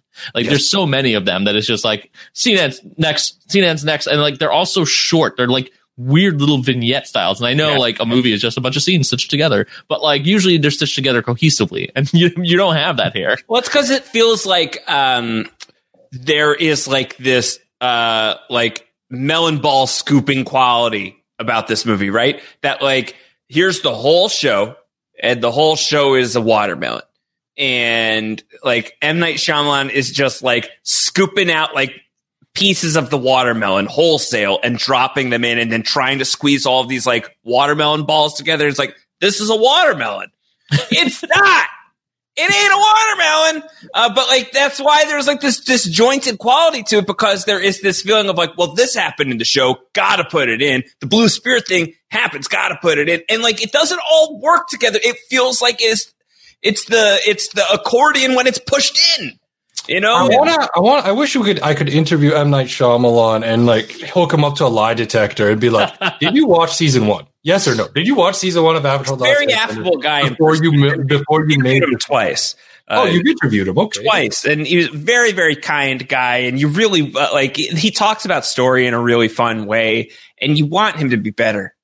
You really do. no, I agree. I, and like, I'm not trying to shit on him as and like person, he obviously has. I was genuinely curious he, if you he has he has classic movies. You know, he's got. Uh, the, uh, I know Kevin is a fan of of his Apple show. I, I like it a lot as well. Servant is uh, the show that he does for Apple. It's actually much better than it has any right to be.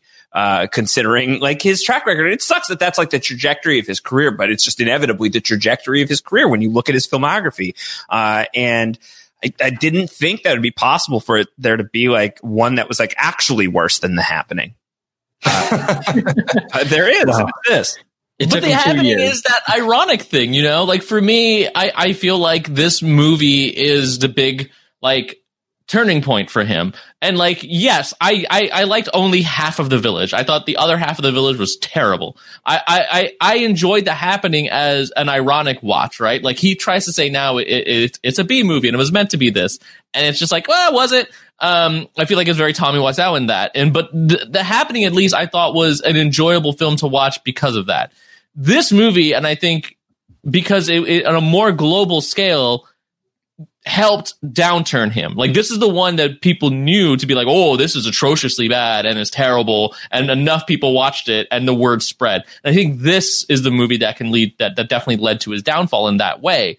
Um, so and it sucks, but at the same time, maybe this had to happen like this and After Earth and all the other crap because then like oh. we did get some good stuff relatively recently. I'm just it's, surprised he kept getting these shows. Like Hollywood kept throwing money at it. To be honest, well, in some this is the part of change. He's in some cases he's taken really big risks. Uh, I I don't know if it was for Split or if it was for Glass. Uh, it was Split was the one he financed himself. Split was the one he financed himself. Mm-hmm. Yeah, and he like put up his house for it. Like mm-hmm. he really he like uh, he went for it. Like he like put his money where his mouth was, and it paid off. And then he made glass. and from, yeah. what, from what little, from what little M Night Shyamalan I've seen, I feel like sometimes his movies have like they almost take themselves too seriously, and to I think that's why like his directing style almost doesn't work for something like Avatar: Last Airbender, where Avatar does get serious, does have these really deep introspective moments, but it also has this like these goofy jokes. It's like these Aang is like this just childlike, exuberant character who's doing all this stuff, and it just has very. This, it's it's a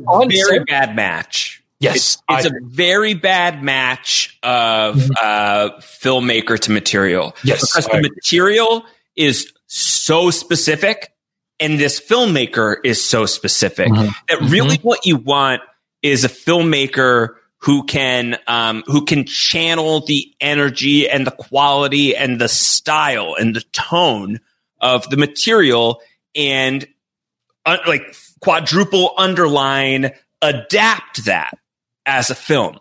Um, and that's not to say that a visionary can't be involved here. Uh, I would I would say though that this is typically the role where you don't get a visionary to make this movie, and uh, like him or not, M Night Shyamalan's a visionary. Uh, not all visions are good, know, but he's a visionary. He is he is somebody who sees things in a very specific way. And often that hits really hard and great. And then often like, you know, he's, he's swinging for a home run every time.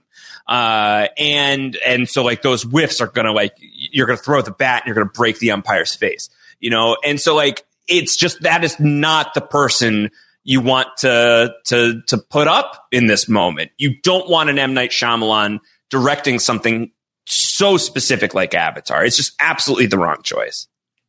Yeah, I, I, agree, and I think that the like third act, the last forty minutes after they see the soot from the Fire Nation start to fall, just encapsulates why this does not work because the pacing is just so wrong. Like you start off with um, Uncle Iroh like giving Zuko advice, and from then into the rest of the movie, you're just going between one th- thing to the next thing, and it really just doesn't pay off. It doesn't have the same like uh, levity or the same uh, momentum and like quick pacing that the fights do in Avatar, and you just get a ton of really slow choreography for the fights, followed by really quick cuts to whatever's next. Uh, and I feel like that's the rest of this movie is essentially. Yeah, that. do you guys want to chronologically tackle this? I mean, yes. honestly, we can yada yada a lot of this stuff as well too. So, uh, yeah. so when Zhao is talking to no, when Zuko was talking to Iroh, Iroh tells Zuko, he's like, Zhao has no sacredness. And I was like, when I saw that line, I was like, what the hell does that even mean? Yeah. I was like, how do you even know that? You guys have been on screen together for like two seconds. I was like, how do you know that much about Zhao? You know what I mean? Because at, at, least in the, the, show provides like, you get, especially with the deserter, it really explains like Zhao's motivations and why he is the way he is. And like Zhao and Zuko's Agni Kai, really, him losing to Zuko, really like, they, Zhao, Zhao is a flesh out antagonist in season one. In this movie, Zhao's motivations are, are just so random in comparison. It's just like, why is he doing anything the way he does? Yeah, it, it's it's true, and his also like I, I, I think you know I don't remember at what point it happens, but he has that conversation with Ozai, and Ozai basically tells him to like, oh yeah, definitely like kill the moon. And to me, I'm just like, what?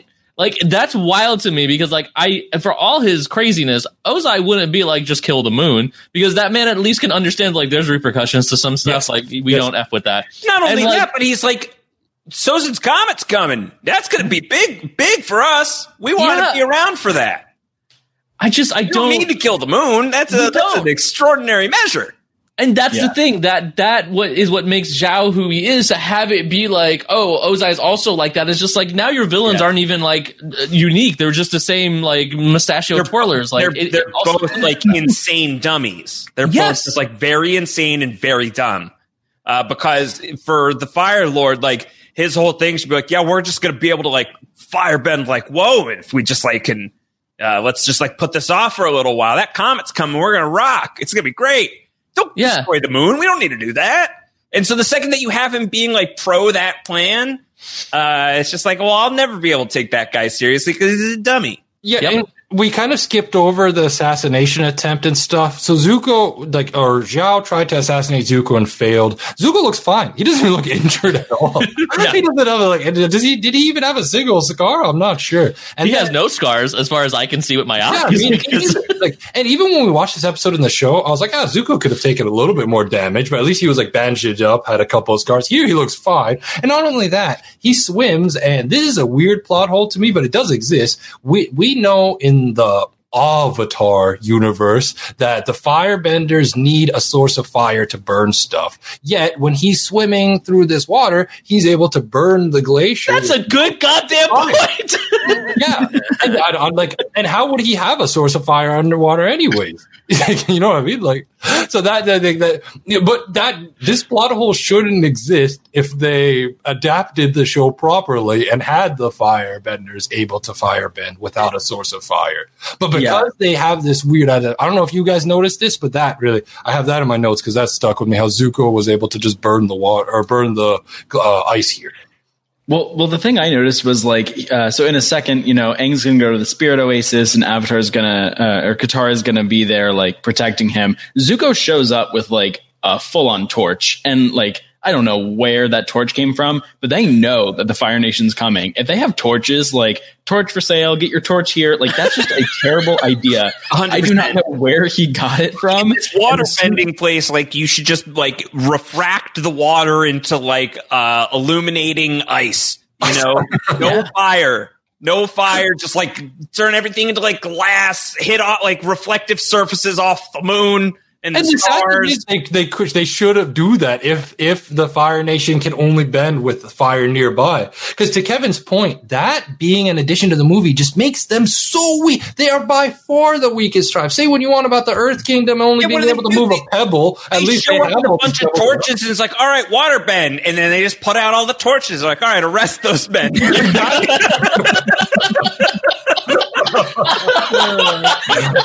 it's done. It's over. Oh, no. Nah, you're that spitting facts right now, honestly. yeah, but but instead, uh, instead they have torches everywhere for Zuko to have. Zuko gets a torch. He does the classic uh, like dodgeball trick where you send one really slow and one really fast. Yeah, Yes, some that point. is classic. That's a, a dastardly move. It's so funny Yeah. because it is so prominently known, and yet you fall for it every time. every time. And Katara here just gets totally blindsided. Yeah. yeah, and uh, takes him out. That that I was actually very happy with was that dodgeball. prior to, to this fight happening, so um, Kata- eh, Ong is meditating and going to the spirit world to talk to this magical dragon, yada yada. And then Katara starts talking to Ong while he's meditating. She's like, Ong. Ong, can you hear me? Can you hear me? Ong. It's like you see him meditating. Why are you talking to him? And even, and even in the show, they actually talk about this because this scene in the show, it's fresh in my mind because me and Jacob were just talking about it like two weeks ago. A- Aang is meditating, and Yue and Katara keep talking, and Aang is like, "Hey, shut up! I'm trying to meditate here." Like I, need silence. and this is a common thing even in real life. If somebody's meditating, you don't start talking to them; you give them silence. And yet she's like, "Ong, Ong, can you hear me?" And again, the actress didn't do anything wrong here necessarily, but why is this written like this? that's that's what I feel like about a lot of this movie. Why is it written the way it is? And yeah, this made no sense to me because then that's what that's what ends up leading into the fight with Zuko, just this like weird dialogue. So yeah, I just I just want to bring that up before we No, that move that's on. that is totally fair. Mhm. Uh, I, I think is- like Also, I just want to say, like I mentioned this earlier, but it is wild to me that this is the point that really Zuko and Katara are meeting, especially considering their character journey. that this is the first time that these two characters are interacting with each other. It's insane to be like, yep. They never talked to each other before. Now they're going to talk to each other here, and considering where where things are going to go, totally will work out. And it's just like, what are you? What? How? Why? Why aren't you developing this? Yeah, Yeah. and then like it goes right to the next scene um, after he exits the spirit world, and it's like it's the thing uh, where Zuko's like talking about his sister and how his sister's so much better than him, and they're in this small room where Aang comes to. And I remember in this moment in the animated series, like you really feel for Zuko here. And instead, I can barely hear what he's saying. I know that there's about to be a terrible fight where everyone kicks extremely slowly. Like I was just so over it already, and we go right from one fight directly to another fight between like the same people essentially it, it was just terrible And you know what's really funny about this scene that I want to bring it up now? so Zuko is talking about his sister and all that. Then all of a sudden you see Ong. He just wakes up, his eyes open wide. He just like jumps away while like Zuko's mid sentence. And this like fight choreography was just so goofy to me. At least to start this fight, I don't know. It was the weirdest thing. You just see Aang open his eyes, jump, do a flip away from Zuko. It was just so like jarring. I thought the actual fight itself, once they get into it, is actually pretty good. Honestly, I can't really complain. Like this little fight between Zuko and Ong here, it's kind of like we a weird place to have this fight, kind of. But at the same time, it worked almost in a way. Like I, I, because I'm a big MMA guy, and I liked when like at one point. Ong has like D- Dev Patel, Zuko in like a triangle choke almost. So I enjoy the fight choreography here wasn't necessarily terrible until we get into like the CGI bending. That's where Right, they right, right, me. It's like the actual fight choreography itself is okay, but then whenever they're like shoehorning in this CGI bending, even when like uh Katara in the prior scene freezes uh Zuko, and then you just see him like frozen, you just see like this CGI ice all over the place. I don't know. Yeah, I, I, I mean, think they lose me here, and they had a big budget too. So I kind of I'm surprised at I how do- bad this. I do want to afford some props to Noah Ringer, who is the actor who plays on, Ong, Ong, who, yeah. who is uh, uh, predominantly a martial artist uh, before he is an actor. To the point that to date he is in two movies. It's this, and then Cowboys and Aliens. And let me tell you, that one didn't do so great either. Uh, so two back to backs, and then no more for. for I watched Cowboys and Aliens. I couldn't tell you a single thing about it. Daniel Craig's a cowboy, and that's all I remember. Harrison Ford's there. He's like the angry old prospector. Uh, there's some some stuff. It's Angry old blank is just Harrison Ford's acting resume now. Yeah. Uh, so like I think that like he he's convincing as like a young martial artist because he is an actual young martial artist. And I, I think that he's he's pretty good if he were allowed to exude any of Aang's joy. Uh, we don't know if he would be capable of that. You know, Yeah, that's and- not something we're allowed to see. But a, as far as him as like the fight scenes are are rendered really mostly poorly. Uh, they're slow as molasses, but you can tell he's got the moves. That it, if it was filmed differently, um, it actually might be a little bit frenetic. Um, Yeah, and- so and- it's not his fault as far as I'm. And the Yeah. thing with the character of Ong is that because this movie is like allergic to jokes and humor and fun, Ong the whole time is just like depressing. Yeah. Like Yeah. there's never like a happy moment with Ong on screen. Whereas in the show, Aang is struggling with being the avatar and the pressures that come with that. And yet he's able to still see the good in people, find fun everywhere, even when there's very little fun to be had. Whereas this depiction of Og is just like Yeah. depressed. Every time he's on screen, he's just morose. There's no happy dialogue at all. And just, ah, I, I, I feel for the actor, Noah Ringer, because like a lot of these actors, there's not much he could have done with the material. The material is quite frankly shit. Like there's Yeah. very It's- little he could have It's done. the Jake Lloyd effect. I mean, you know, the, the prequels ruined that guy's career, and it, that sucks. Um, because like, and again, it's hard to blame him, and to an extent, as much as I you know rag on him, Hayden Christensen, although Jumper was not great. Um, that like, if you don't have a director who's going to direct and have you you know bring out the performance, and instead of relying on we're gonna make a movie through editing, ugh, um, like this is this is what happens, and it does suck for him. It does suck for the, this kid who who could have you know maybe had a little bit more. Um, and and this scene too, the, the fight choreography is good. It was enjoyable, but like this is a, the prime example for me of also like the editing and pacing issue because you have this situation where you they, they, they the Zhao and Iroh scene. Why does that happen so late? You should have they should have spliced it so it's simultaneously happening with this uh Aang and Zuko fight. But like I guess the way that M that, that M Night sees movies is that he only does like this scene has to happen and then this scene and then this scene and then this scene as opposed to like inter intercutting moments like to have like okay this has to finish before this happens is crazy because the pacing of that is so weird Yes. and apparently And they cut out a lot of it as well too. That's Yeah. part of the reason. Yeah. it's so it's so wild and like i think like that's that's a good example for me about like why the pacing is so bad is because they don't it, it, nothing blends the way it should. Everything just feels like a, a moment to a moment to a moment to a moment with no real connective tissue or even interlacing tissue. So like as interesting as this was to me it was just undercut because i'm just like why did this happen here though? Why didn't it happen during this moment which was coming up which is the Zhao and Iroh moment. Holy Okay. okay. Here's here's what I have to say. So we talked about swearing, whether or not we want to swear. I want to see if I can show you guys this. Literally in my notes, in all caps, right there. Did this mother effer just say yin and young? Like it was one of those moments of so many other things mispronounced. And like maybe that is the way it's pronounced and, and we've all been saying it wrong and okay, cool. But when that happened, I was just like, what? You that you mispronounced that? How? Like it was just such a wild, crazy moment of all the mispronunciations. That was the one that I think broke me mentally. This movie That I was was filmed like, in an alternate universe. uh, and then of That, course that seems likely. Yeah. Yeah. he has to stab the fish with a knife. Now, if I'm not mistaken, in the show, he doesn't stab the fish with a knife because he's able to just burn the fish because he's able to use firebending. Yo, But him stabbing the fish through the bag is my favorite part of the movie. So. Uh, Yao stabbing the fish because the whole time I'm like, well, I know what happens. I know that he kills the fish, but he doesn't have fire. And oh shit! So he's got a knife. I'm like, he's not going to stab the fish, is he? is he going to like twirl the bag up into like a tight knot and bash the bag on it? Like, what's he? And then he stabs the fish through the bag, and it's like a little bloody and stuff. And I squealed, listener. When I tell you I squealed, I screamed. I was like, "Ah, I stabbed the fish!" It was crazy. He stabbed the freaking fish. What an unbelievably dumb thing.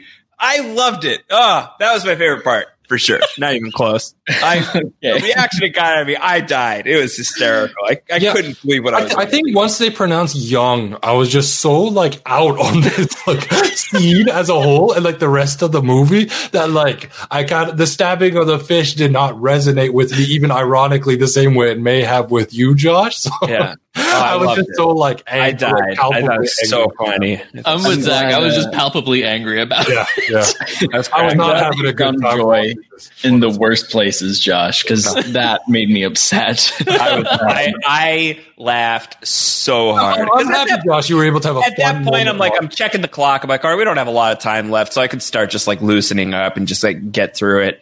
And uh, he stabbed. He Honestly- stabbed the fish. because of how disjointed the movie is, admittedly, it actually did go by pretty quick. I was like, I was surprised by that. Like, it's didn't pretty short. Yeah. Yeah, yeah, yeah. Because it almost feels like you could t- you can sense like they cut so much out of it, and the fact that like it's all just stitched together the way it is, and just like scenes are just back to back to back. I feel like oh, it did feel like a little rushed overall too. yeah, yeah. just- Well, uh, go on.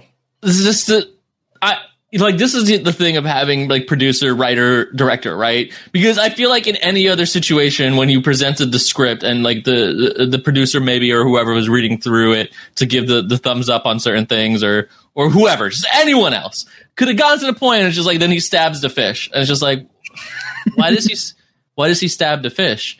And it's like, well, uh, you know, because he doesn't have his fire bending. In the show, they can just they can just generate fire, and he burns the fish, and it's actually a pretty effed up scene. So since we don't have that, we had to figure out another way. So we just had him stab it. Maybe we should just go back and have them generate fire, and it's just like, oh, okay, cool. Like you would have had maybe that that conversation as opposed to just like, nah, this is fine. Just have him stab the fish. It's so great. It's like General Iroh is like, dude, don't do it. Don't do it. And like there's a moment where like Zhao's like kind of contemplating it, but like inside, you know, you know, this guy is just going to stab the fish. and so he, when he does, I howled. I thought it was the funniest thing. I just died. and then, Kevin, if okay, they- and then what If happened? they can generate fire, is this when Iroh generates Yeah. fire with no source, and that's the Yes. reveal? It's like, oh, he's so powerful, he doesn't even need a torch. It's like, why is this the thing? Like, I don't understand why this show or this movie is the way. You don't need that. What you need is for the firebenders to be able to generate fire on their own throughout, as a rule, throughout the whole thing. And what you need is an Iroh who's just like kind of like this benevolent guy who, for some reason, is hanging out with the bad guys. That then exerts this show of power that demonstrates his standardized restraint. And shows you that this person who can exercise restraint and decorum and can like, you know, make good judgment calls in stressful situations chooses now to show that he's the badass firebender. That's what you need. Yeah, and the thing with Iroh in season one, he was not the biggest part of the plot as he will ends up becoming in like season two with like Tales of Ba Sing Se and all that. But you do have such a good sense of Iroh's character, a sense of humor and all that. With this version, with Iroh here, it's like everything. Whenever he's on screen, it's like, why, wait, why is he good now? Why is he good now? Why is he with talking to you and the gang? Like, it just felt his face turn felt so random. Whereas in the show, Iroh's face turn made complete sense, and it was so mm-hmm. perfectly written. And the shit, like this movie just loses everything that made Iroh good. Just like they lost everything that made Katara good. Just like they lost everything that made Avatar The Last Airbender good. Because quite, quite frankly, this has none of the good qualities of the original Avatar. Yeah, I mean, Iroh here does roll a d20. He gets that 20, the perfect intimidation. Everyone runs away. They can't help Yes. themselves. Uh, they just decide to dip. Uh, and then this this made no sense to me because I like I obviously know Avatar well. I had assumed that Yue already told people like, oh, I was saved by the Moon Spirit, and so like I have this like uh, you know special gift about me. But it comes now. Like this is when you really find out that the moon spirit gave her her life and she's like going to give life back to the moon spirit From Like, a you- character you are completely uninvested in. Yes, you would know Yeah. nothing about, except Yeah. you for some reason fell in love with Jackson Rathbone at first sight. Well, they got Which close. really is just a detriment to that character. exactly, exactly. if you had not seen the animated show and you like heard this now you would just be like what like what is happening i i yeah i do not know how you could follow it without Yeah, me neither. Already I, knowing. I- I was thinking that too, Jacob. It's like if I didn't watch the original series, I'd be so lost. and I was watching this with my friend who had not seen the original series. Even he was quite confused by a lot of what was going on. So, which is a yeah. big question for like who is this movie for? Because you already just from the pronunciation, you're going to piss off the fans, so you lost them, and then you just have confusion throughout. So it's just like no, like who is this movie going to be? For like M Night Shyamalan to watch afterwards, be like, damn, I did a good job. I, I don't know who else is happy with this, and I, I kind of want, I got Josh. Uh, next time you interview M Night Shyamalan, I want you to ask him. It's like, hey, were you when, when you made Avatar: The Last Airbender that live action movie? Were you happy with what you did after? Were, were you, you, proud like, of what you accomplished? Yeah, were you proud of? If I've if I've got time. if I've got time, I'll I'll try to figure out like the uh like the polite uh you know good civil way of bringing it. Honestly, up. I'm kidding, but if you actually did that, I mean, are you, the easiest way fan of your own movie? Yeah. I mean, I think the easiest way to do it in in the um in in the manner of a journalist, uh, as you, as you as you oh, are at times, respect, you know, yeah, is just like talk about because they they said that they want to make the second one, so talk about like, hey, you know, Avatar uh, a, a, sequel is, is, a possibility. You know, something you've been you've, you've, been thinking about. Like, if you make the second one, you know, um, obviously there was a lot of conversation around the first. Is there anything that you're, you know, that that you gain from the social conversation that you might incorporate into this new movie, or you know, do you see it continuing naturally or whole cloth or whatever. I know exactly obviously how I would do it. To, I know exactly yeah. how I would do it. If you, if you want to know, I could tell you literally how I would do it. Uh, uh, Go ahead. I, I, would, I would interview him for a separate project, I assume, and we talk mostly about the project. And then, you know, towards the end of the interview, you want to start like covering your bases on other things that they're related to or working on or whatever. And I would bring up the fact that so Netflix is doing the the live action uh, Avatar mm-hmm. show. Have you been contacted at all? Like, do they want to like have, have they asked you for advice, having adapted the material before and something like that? He'd give me whatever answer he'd give me. I'd be like you know, it's been over 10 years since the last Airbender. Do you have any reflections on it now, all these years later? What do you what do you think about the movie and its place in pop culture? That's like sort of like the the balanced, yeah. measured. Mm-hmm. You just ask him that, and then he responds however he responds. I'll give him a little bit of credit. He's been on the record talking about this movie before, and he like stands by a lot of the decisions he made. Like he doesn't like he's not like, oh yeah, the studio messed it up. He's like, no, like this is how I intended for me. There were some things that weren't wrong, but he does stand by his creation, which I respect. But at the same time, man, this movie, this movie just sucked the life out of me. So do we want to talk about these like re- this large fight scene at the end because I know there's some like Yue and Sokka stuff here, but what? I'll be I, I honest. Do- I'll be honest, the Yue Sokka plot was by far like the worst stuff for me oh, in so the whole bad. movie. And this movie was bad, but that every time they were on screen, I was like, they don't have much chemistry. I don't understand how Sokka's even able to woo her in the little time they've known each other. And yeah, it just it took me out. So I want to kind of just skip ahead to this like fight, big fight at the end, unless you guys have more stuff you want to talk about. I just have one comment to make, yeah, and no this worries, is tying back into Shyamalan. Does he like his own movies? and this is a broader thing, I think, with him, mm-hmm. and it's really evident here. And this is not even a, full like knock against him because this is really difficult to do. Look, dialogue is hard. Mm-hmm. You talk to any writer, and getting natural feeling dialogue is extremely difficult to pull off. Some of the best writers don't have good dialogue and it's it's hard to do. That said, he is very bad at dialogue because he uses his dialogue too much to deliver exposition and information. Even when it's not intended to be that way, it comes off that way. The problem is, is that people like when you write dialogue is supposed to do that. It's supposed to give information in some way, but people don't know how to do it in a natural way. And like I have right here because this is the perfect scene for it like talk like humans. You have Sokka and Yue talking to each other, and there's literally an exchange where he's like, you know, what does that mean? And then she explains it, and he literally says, and then what? And then she's just like, and my soul will leave my body. And I'm like, and then what? Like, what is who people don't talk like that. That's not the exchange of information and conversation. And I know it's it is hard to do it, but that's why you need like I think he I, I I really feel like he doesn't use script readers or like beta test readers or anything. And that's what you have people you should be sending this to so they can like help punch up dialogue for you or get it right. Like it's so insane to have that written as exchange between two human beings. Although again, not for sure that they're human. These could be robots uh, made to act like humans and acting badly at it. So like I just want to call that out because like it, it was just such an epitome of me of like, look, I know dialogue is hard, but and like I always like getting on like my writing stuff, and this was just a good one. So so for any potential writers out there, uh, dialogue is extremely important. Uh, listen to other people talk. Have a conversation with other people, and sometimes literally get one of your friends and act out the scene you're writing, and that can help. Like do the tweaks, do the little changes, have a person talk naturally and add stuff to it, and it can really help enhance that dialogue to make it feel more natural, and not and then what? What? Why? Why are you asking that? Like that's such yeah. a weird thing to ask. Ugh. M Night Shyamalan actually did act out like he read. He had the whole script. He acted out each character as himself. you, you make a great point about the dialogue. it took Josh. It took me a second, but then I started thinking about that.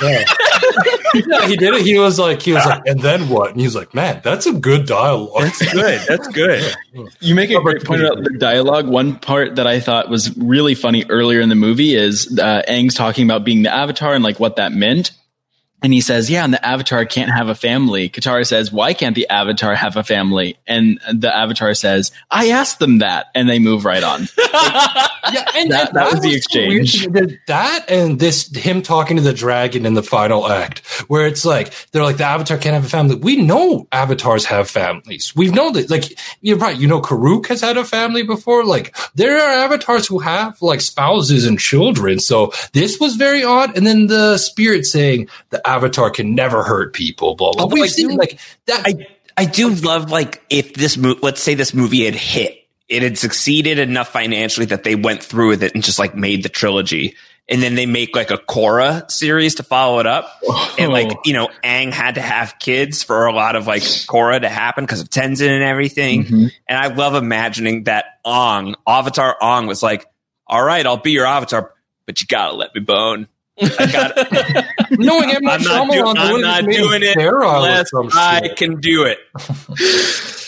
oh, this oh, movie, God. and then we I, have this fight scene that starts off with I, it's it's Pakku doing a war cry, and it's him like just. And I remember because we just watched this not that long ago. This scene is a pretty epic in the television series. I thought like this fight between the Northern Water Tribe and the Fire Nation. Whereas here, you know, the Pakku like ooh, doing that, and these like Northern Water Tribe people coming in, and this the Fire Nation with their in the in the show they have these tanks. Here they have these like tiny drills. It's like why couldn't like the water couldn't the Northern Water just be like kicking these drills out of the way. Like these are the most unintimidating contraptions I've ever seen, quite frankly. Not good.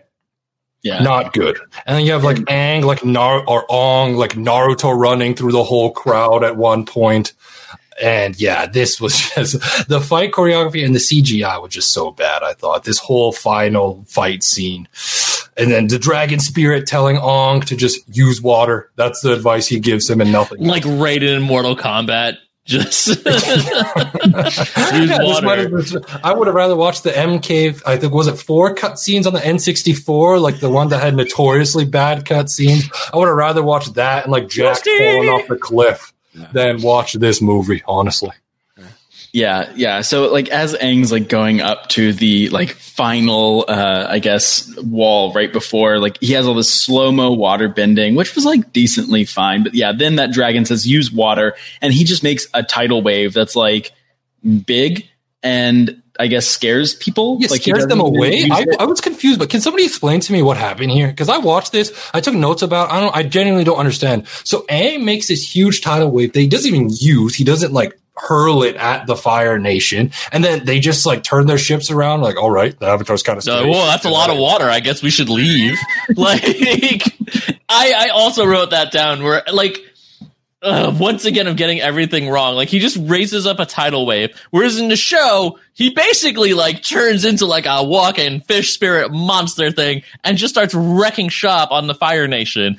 And that again is the point. Like the Avatar sp- uh, state is supposed to be kind of scary. It's supposed to be this thing like, you know, like when it happens, you're supposed to be like, oh crap, oh crap, oh crap. Like it's supposed to be dangerous. It's supposed to be bad, both for the person facing it and for Aang to be in it if he can't control it. That is how that's supposed to work. And in this movie, it's just like, okay, great, he's entered the Avatar state. What does that mean? He I don't know. It. He can Yay. he can raise water, right. and you're just like, oh, okay, cool. So like, there's nothing, means- there's nothing scary about it. Like that's right. part of what gives you know it, that moment gives the show some teeth. It gives and, the show some edge of like Aang, who is you know this hundred year old kid, uh, being like, this is like I'm very scared of what I can do.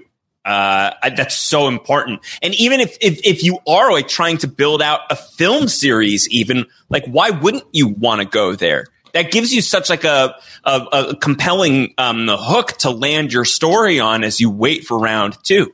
And this is a very weird thing to cut out. I feel like out of all the things they cut out, because if they incorporated like Aang as this huge salamander spirit just uh, decimating the Fire Nation, then that could have been one of the scenes where you're like, wow, this movie was crap, but Aang destroying the Fire Nation is pretty cool. Like I feel like a lot of people would have came from that thinking like that, but instead they just have Aang raising this tidal wave and like setting it down, and that's it and you just lose what made this scene in the show so great. You see Aang just, I remember, I can see clearly in my head him like slicing the buildings and doing all that. Instead, you just have literally nothing. And it's just so disappointing. It just takes the wind out of your sails. It takes like, you're like, wow, this is it. This is what they can This is, this is the end of this movie. Just Aang raising this wave. And it's like, damn this movie like truly sucks in every sense of the word. Like even yeah. if you rem- even if it had was unrelated to Avatar or the last Airbender, like the original series, and it was just a thing on its own, this would just be a horrible movie. Like yep.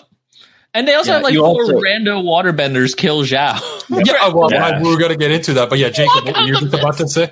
Yeah, I was going to say you also get the unceremonious just lifting in the air, I guess suffocating underwater and then dropping. Like that's drowning. And, and it was these four, it wasn't even Katara. It was these four like random white tribes water people. They just come up on the bridge. You don't know who these characters are. They come and yeah, there's a moment when they start walking up. I'm like, oh, okay. So are they about to get like justice for the fish? Is it is it Sokka?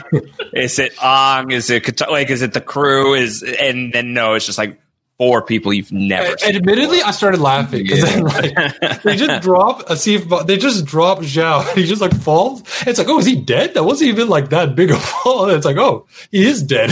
Yeah, he's dead. I was like, wow, yeah. that was the most. You're you're right, Jacob. The most unceremonious death I've seen an antagonist get to just be killed by these like essentially these NPCs. right here.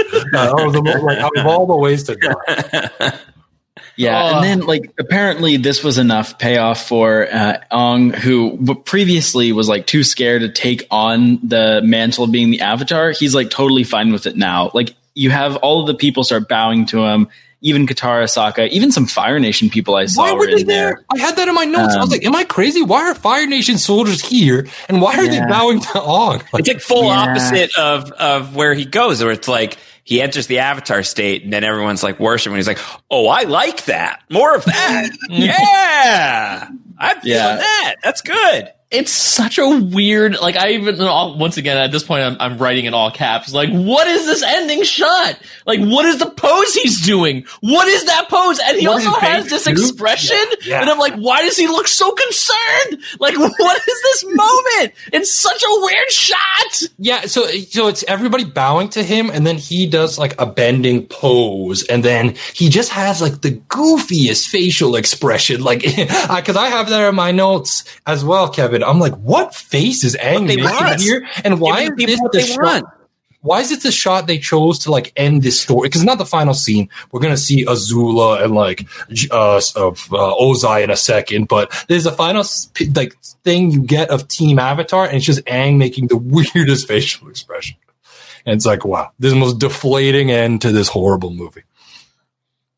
It's it's a super odd choice to end that this movie on and the shot to end it on because like I, I sh- uh, like so, like so many things in this film. Like, why did you choose this? And then, of course, the audacity, the sheer audacity after doing this movie that you, and then think you can end it the way you do there with the Azula introduction? How dare you, sir? Like, uh, again, making this movie, who are you making this for? Because the only people at the end of the movie who would be excited about that reveal would be the fans. And you know who's not happy when this happens by this point? The fans. So I'm not excited at the potential of the next movie. I'm horrified at the potential of the next movie. And the introduction of one of my favorite characters, I'm just like, oh no, oh no, no, no. At I least they didn't make this. it. Thank God. They, I Yeah, want to oh, see them butcher God. Character and like ruin this franchise any more than they already have.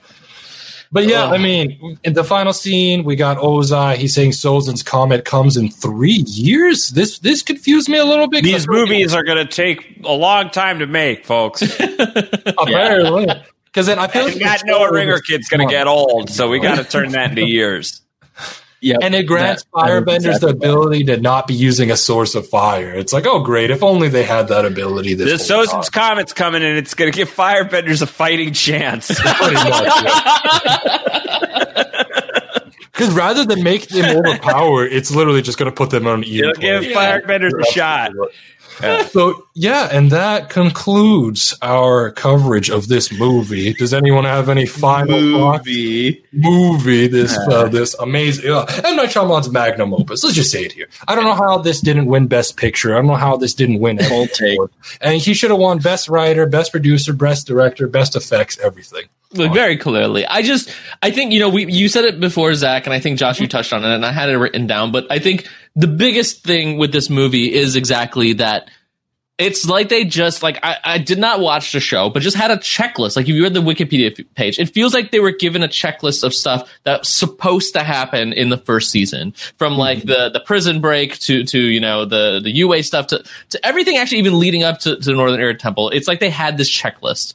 And they, instead of, like, doing anything. They just were checking off, okay, this has to happen in this scene and in this scene. And it's just like, well, because in the show, this happens and then this happens and then this happens. And that's all they did. It like, it would have been a lot better if they just cut stuff out. And I, as a fan, I would have been fine with it because they already did cut a lot of other stuff out. Just cut stuff out to condense the story, make it longer if you have to, so you can give these moments time, like time to breathe or split it into two films. Like, like I know season one isn't the most ideal thing to split into two, but like try that. Like, because right now the way it is, it doesn't feel like it, it's a story. It feels like it's a just checklist of moments Yeah. that a person, if they were adapting, were just gonna like. What like if I'm adapting this, what do I have to include as opposed to putting any energy or emotion or effort into actually conveying the story and the the the things that people like behind it. Yeah. Yeah. Yes. uh, totally correct. Like, uh, Yes. everything you said is right there. Yes. Honestly, Nothing. Nothing further to add. I mean, like. I- I, I don't have anything to add to Kate because Kevin just spit in facts all over the place. Yeah. There's not like everything he's saying I wholeheartedly agree with. Completely But agreed. I remember when I was watching this, I remember I worked on the live action Death Note film, and I felt similarly about that than I feel about this. Because I remember working on that, and I was like, "Wow, this is this is just going to be horrible," and it was horrible when it came out. And the issue is some of these animated properties, some of these animated series or animated movies or animated shows don't need to be made into live action. That's how I feel about Avatar: Last Airbender. That's how I felt about Death Note. Death Note was a great anime, got a horrible live action film. Because the thing is, you can't really cast. You'll never be able to perfectly cast these cartoon characters. Like I felt like with Death Note, like the main character, they were never going to be able to find a high school student or somebody who looked like that to play this character. And even with Aang, it's like Noah Ringer. He has the martial arts experience, but it's going to be impossible for a human, like a lot, like any child or like any teen, to capture what makes Aang Aang or what makes Aang Ong in this case. Well, so yeah. like they're they're gonna try. Like they're go- they're no, they are going to try, and that's that's one of my issues with Hollywood as a whole. Is because as as a whole, because they're like, okay, this will make us money if we adapt this into a Yes. live action thing, but a lot of these things just do not need any live action adaptation. Quite Correct. There's there's that. and There's also like just the fact, and I think what you're speaking to, Zach, mm-hmm. is I think when when you're, it's so medium specific. You know, mm-hmm. Avatar: The Last Airbender is a success because it's animation. Yes. Uh, and it's it's because it is uh, a a wonderful story with wonderful characters that are rendered with exquisite animation.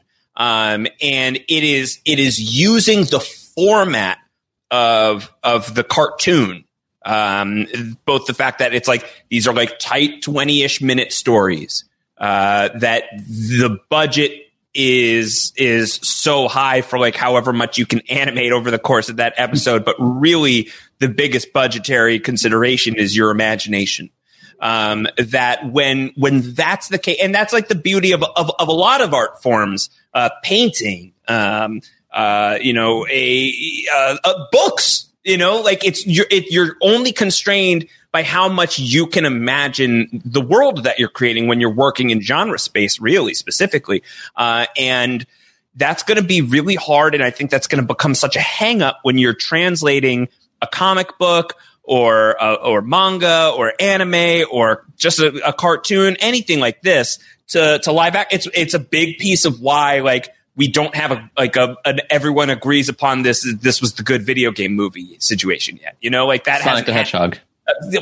No, I said not everybody agrees. I don't think that there's a slam dunk one yet. And even that, Kevin, is actually a perfect example of what I'm trying to say is that so much of the attention is on getting like these um getting like these medium qualities right that there's so much concern about that that like they had to like publicly shame themselves with how sonic looked so that they could get to something more agreeable, right? Like they had to like put the teeth away and whatever the hell else they had with yeah, Sonic that, 1.0. Sonic, that, that I think oh that I think that often what gets what ends up getting lost because there is a rightful amount of uh, of panic involved and attention to detail involved in like lifting the thing from one medium into the next. It's just like you left all of the heart on the table all of the heart is gone. Uh, and, and it's not just the character is the heart. I think often like the medium itself,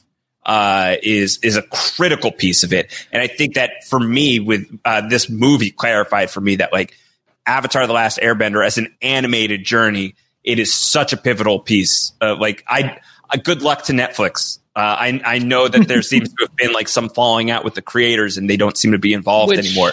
Good I luck. feel like that says everything, right? Good like, luck. so this is Yeah. this is like I agree with a lot of what you're saying, but I think there is an aspect there that becomes the hook, that becomes a problem. Because I think you can do adaptations correctly. The MCU pretty much exhibits the fact that like, you could do them Absolutely. to great, great success. But of course, it's about again keeping the things that are at the heart of it, right?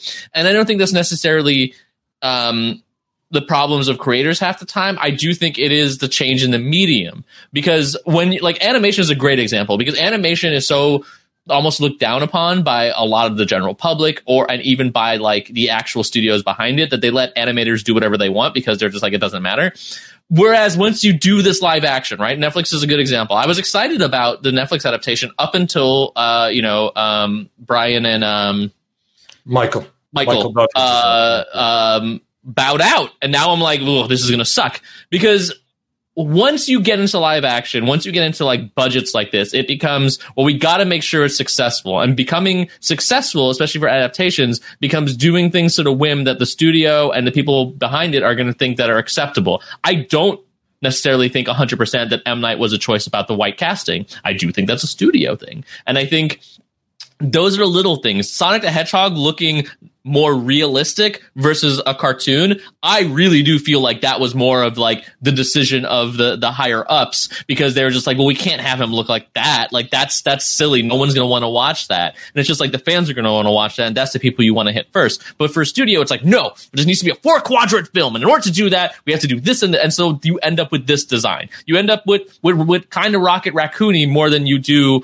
like a cartoon version, right? Because they're like, well, Rocket Raccoon works, and that works because he looks more realistic. And it's just like, I don't think that's why Rocket Raccoon works, but okay. You literally have Groot right next to him who looks nothing like that. but like again, for for people in the studios who like really just always look at surface level, surface level, that's what they assume. So you have something like Avatar, and I think that's where the struggle comes in. And you have the creators who were able to make the show with their vision in animation because no one was like necessarily always over their shoulder and people love it because they were al- allowed to do that. You come into netflix all of a sudden there's these other factors that, that are being demanded from them i'm sure. And they are like, I can't do this. And then they leave. And now, like, as fans, I can't imagine a fan who is now excited about that show existing well, without Brian and Michael involved. Not only are we, uh, are we not excited as fans, though, the issue is, I think we actually talked, me and Jacob talked about this, or Jacob and I talked about this with Josh. When you were first on our podcast, Josh, they left because Netflix executives want to introduce sex and mature themes to this show. And I feel like that's not what Avatar The Last Airbender is. Now, with and, that being said, no, there's yeah, and they want to introduce like these mature themes, and it's just like it's not going to work. And the fans, in my opinion, as someone who's worked on a lot of these Netflix television shows, I think the fans are going to revolt when this comes out. I think the fans are going to have a reaction similar to fans had in 2010 or 2009 when this movie came out, the M Night Shyamalan film. And I sadly, from what I'm seeing and reading in these interviews, I think fans are going to have a very similar reaction to this Netflix series when it eventually does come out Because the fact that they booted Michael Dante DiMartino and Brian Konietzko from this shows that they don't care about appeasing the fans, especially with Netflix's like business model. Sadly, it's like they don't even care if it's bad, and people tune in once because they'll have made their money. Essentially, people just they get the people hooked, they get them in want to watch it once, and that's it. That's what Netflix. That's why Adam Sandler's movies are so successful on Netflix. it's a lot of people who just so wrong, I love Adam Sandler. I love his well his older films, but a lot of his modern movies are crap. People watch it once, that's it, and then Netflix makes their money. So no, it's absolutely true. It's it's that idea of the mass, like they want to hit the mass market, and in their minds, this is how they're going to do it. And, and, it's tough to say that it's not even going to fully be the case, right? Like maybe that is going to like the, the mature avatar is going to be successful, but it's through execution. I mean, Umbrella Academy is successful, and don't get me started there. But I think like it bugs me just as as a creator because again the general public is what it is and I have my feelings about them. But the idea of like, oh yes, it's going to be mature because it has sex now, and it's just like, I what are you twelve? Like it's exactly, just there's yeah, a mentality of people who think like what maturity is, and you know there's like a big movie of a league of people who seek for I don't know like this thing called justice or something, and the people behind there think maturity is the dark and gritty, and he drops f bombs and murders people, and he get effed in prison or some crap or whatever the hell he said. And anything that's mature and that's adult. If anything, that's childish and that's infantile. And like the idea that like the the the, the, the anime series isn't mature is insanity because it has so much yeah themes that are about maturity, about forgiveness and redemption and change and acceptance and the type of things that signify you as a mature adult as opposed to a judgmental like child. Like that's the whole point is about growing into maturity. That is Aang's journey in this show. So it's just again, it's just this weird mentality of the people behind the creation who because they have power and money, they think they know what's right, I guess. And here we are with these type of things where sex equals maturity. And then Jacob, do you have any closing thoughts about all this movie, the yeah. Netflix series, any I, of that I mean, I mean, I think they dropped some really heavy themes. Like we've been talking about it, Zach. Like in some of the episodes, like the deserter, like there's lots of discussion there that goes on the on. Mechanist, the, the Northern the Mechanist, yeah. yeah, like with the the conversation between like progress and nature. I think like you deal with really complex emotions. You deal with all of these stories, and I feel like it's just going to miss the mark. Yeah. I feel like the warning signs are there and no one's really like uh, stepping up, but hey, uh, what what can you do? Like, it's probably going to be uh, a trash series. It'll so. be what it's going to be. But the thing is, is that um, the show that you both are covering weekly in absolutely excellent fashion is still going to be here. Uh, and the fact that yeah. it, like it has it has found uh, it has found a new audience. You know, there's a lot of people with my story. I think right now, uh, I as Kevin mentioned, as you guys talk about a lot with your guests, like it's the story of it being passed down. Uh, and now that it's as accessible as it is, and even if a day comes where it's less accessible, it's going to be found. Uh, and this show is always going to be like a banner story within this medium. Uh, and people are always going to be able to have it to talk about. Uh, the fact that this Shyamalan movie came out 11 years ago and sucked so hard did not uh, take away the love that people have for for Aang and Katara and Sokka and Appa and Momo and everyone and Toph Lord Toph, thank God this movie didn't touch Toph, by the way. Yeah. Uh, you know, like these characters will, and the heart of them will, will still be there. So adaptation is a tricky, tricky thing. And, uh, I think it's, it's a hard thing for, for many people. For me, it's, it's something that I'm, I'm able to do, but like as best as possible, you like, much like there was like a melon scooping effort in making the movie. You just like scoop this one out and you throw it in the trash and you move on. And if that's what the show becomes, if that's what the live action show becomes, it's a huge bummer. And it's not that it's not, and it's not that it's unimportant that it's a huge bummer. It may be very important that it's a really big bummer, but it doesn't mean that this story and the one that is has been told is rubbish, uh, is deteriorated, is diminished. No, not, uh, not at all. Not at all. And to your point, it's like for me, this is why I say Avatar: The Last Airbender doesn't need a live action adaptation because the yes. ori- original series, it's just over these three seasons, they paint such a beautiful and well thought out picture, and you're let when when you finish the series, you're like, wow what an amazing piece of art overall. Just the characters, the writing, the art direction, the animation, like it hits on every single point. And to me, I've always said, like, Avatar The Last Airbender, like, besides like SpongeBob SquarePants, which is comedy, like, Avatar The Last Airbender is the best children's show of all time. No, cut in the, I don't even think anything compares to it. So, and they wrap a bow on it completely, and yet these studios want to come in and they're just like just bastardizing it sadly it's just depressing honestly like some things are just better left untouched and you're right it won't take away from it. They can make a million shitty live action series. M Night Shyamalan can make his trilogy. They can all bomb, but people will come back to the original series because of how well done it is. But to me, I just feel like just leave it alone. just yeah. For the love of God, just don't try it again. I don't think that. I don't think you'll get that wish though. No, I don't. I don't think I will, and I don't think I get a like. I don't think I'll ever get that wish. And it's sad, but what can you do? Well, I mean, we're not going to podcast about that Netflix.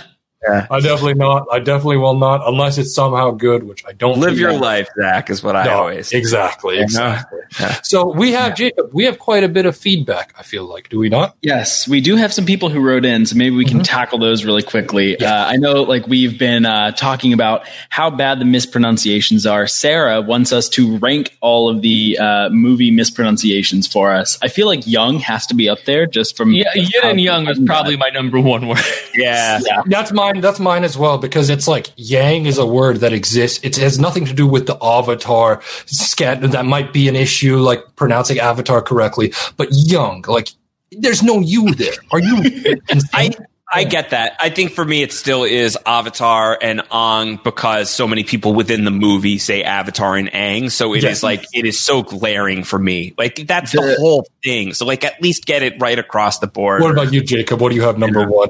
No, the inconsistency with Avatar, Avatar really, really gets under my skin because, like, if you're making a choice, you know, make it. It's a wrong choice, but you know what? Live your life. If you're not going to be consistent, it really uh, it gets under my skin. Okay, so, yeah, so we'll have that, that random Earth monk makes me mad.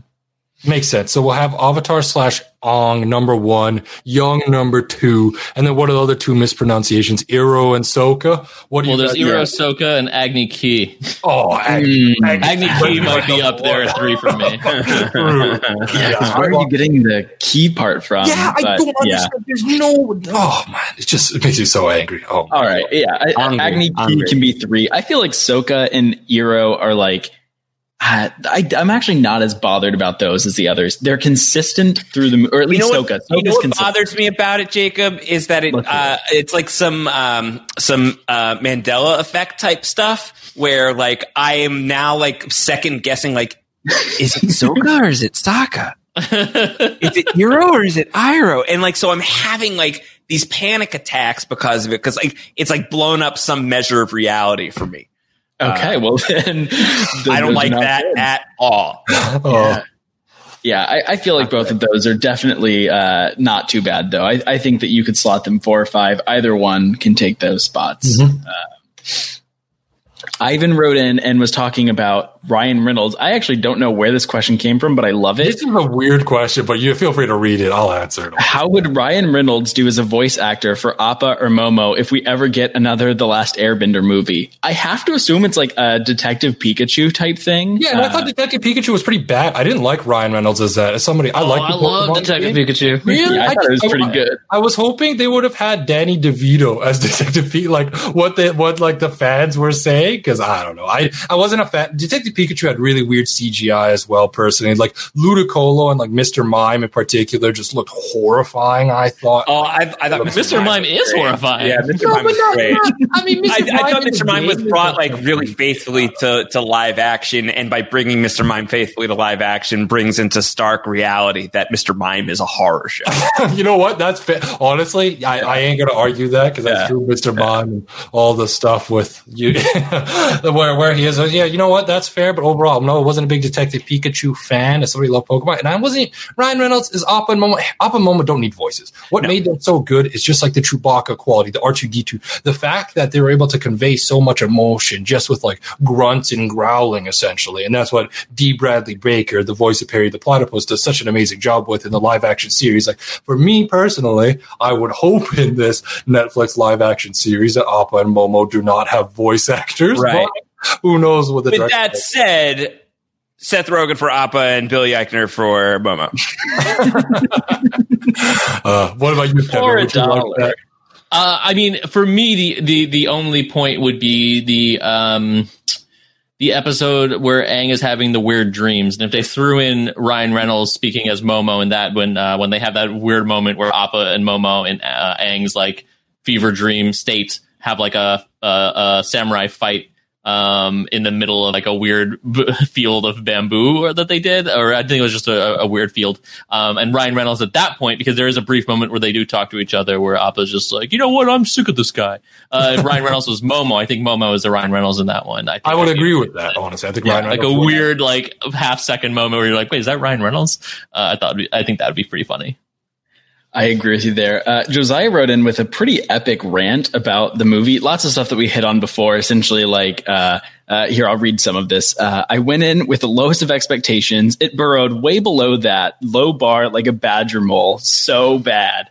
Uh, I feel like that, like totally on point. But the thing that I like the most out of this is that the ticket from the movie, the midnight premiere ticket, was set on fire. I believe in the movie theater. I think that is such a good use of fire bending uh, that I think we have to give that credit because that's just uh, that was just the best. And use. also kudos for turning on the burner on your stove because I assume you were not able to generate that fire on your own. exactly. Yes. Uh, yeah. Uh, Lydia also wrote in who she did fall asleep uh, 30 minutes in, but she was asking uh, what happened to all the adventures. Is there a particular episode storyline that got cut that you would have wanted in the movie? in this movie no like i think to josh's I am, point try- right I am trying to think. Um, hmm. isn't jet season one Yes, Jet is season one. Yes. yeah you missed the jet storyline trying to put like in. Jet. They would have had like five minutes. Like Katara and Jet would have just been like making out for like a minute. Then there would be five minutes of a story, and it would end. Like, so You I'm what? glad Part they of- didn't part of the thing with adaptation, and this is one of the things. So, like, it, on on one hand, it's like he's got he's got to be like, what? I like I took exact scenes and storylines and put them right. Well, like that's not going to make a, a good adaptation when like you like you know soak it bone when you like dry it bone dry. Like you just like wring out all of the the fluid from the towel. Uh, there is like a version of this where you are like cross threading things from Airbender. Um, a good ex- uh, example of this, as far as I understand it, uh, is that there's a, and this is like the lightest of spoilers because I'm not even going to say the names of the characters, that there's a character in The Expanse um, who is a huge part of the first season. But wasn't even part of like the books that the show is based on until deeper into the book's run. Um, and so for me, one thing that comes to mind is uh, like, is there a way to like give us like a little bit more character insight into Aang in the movie by introducing like the Bumi storyline?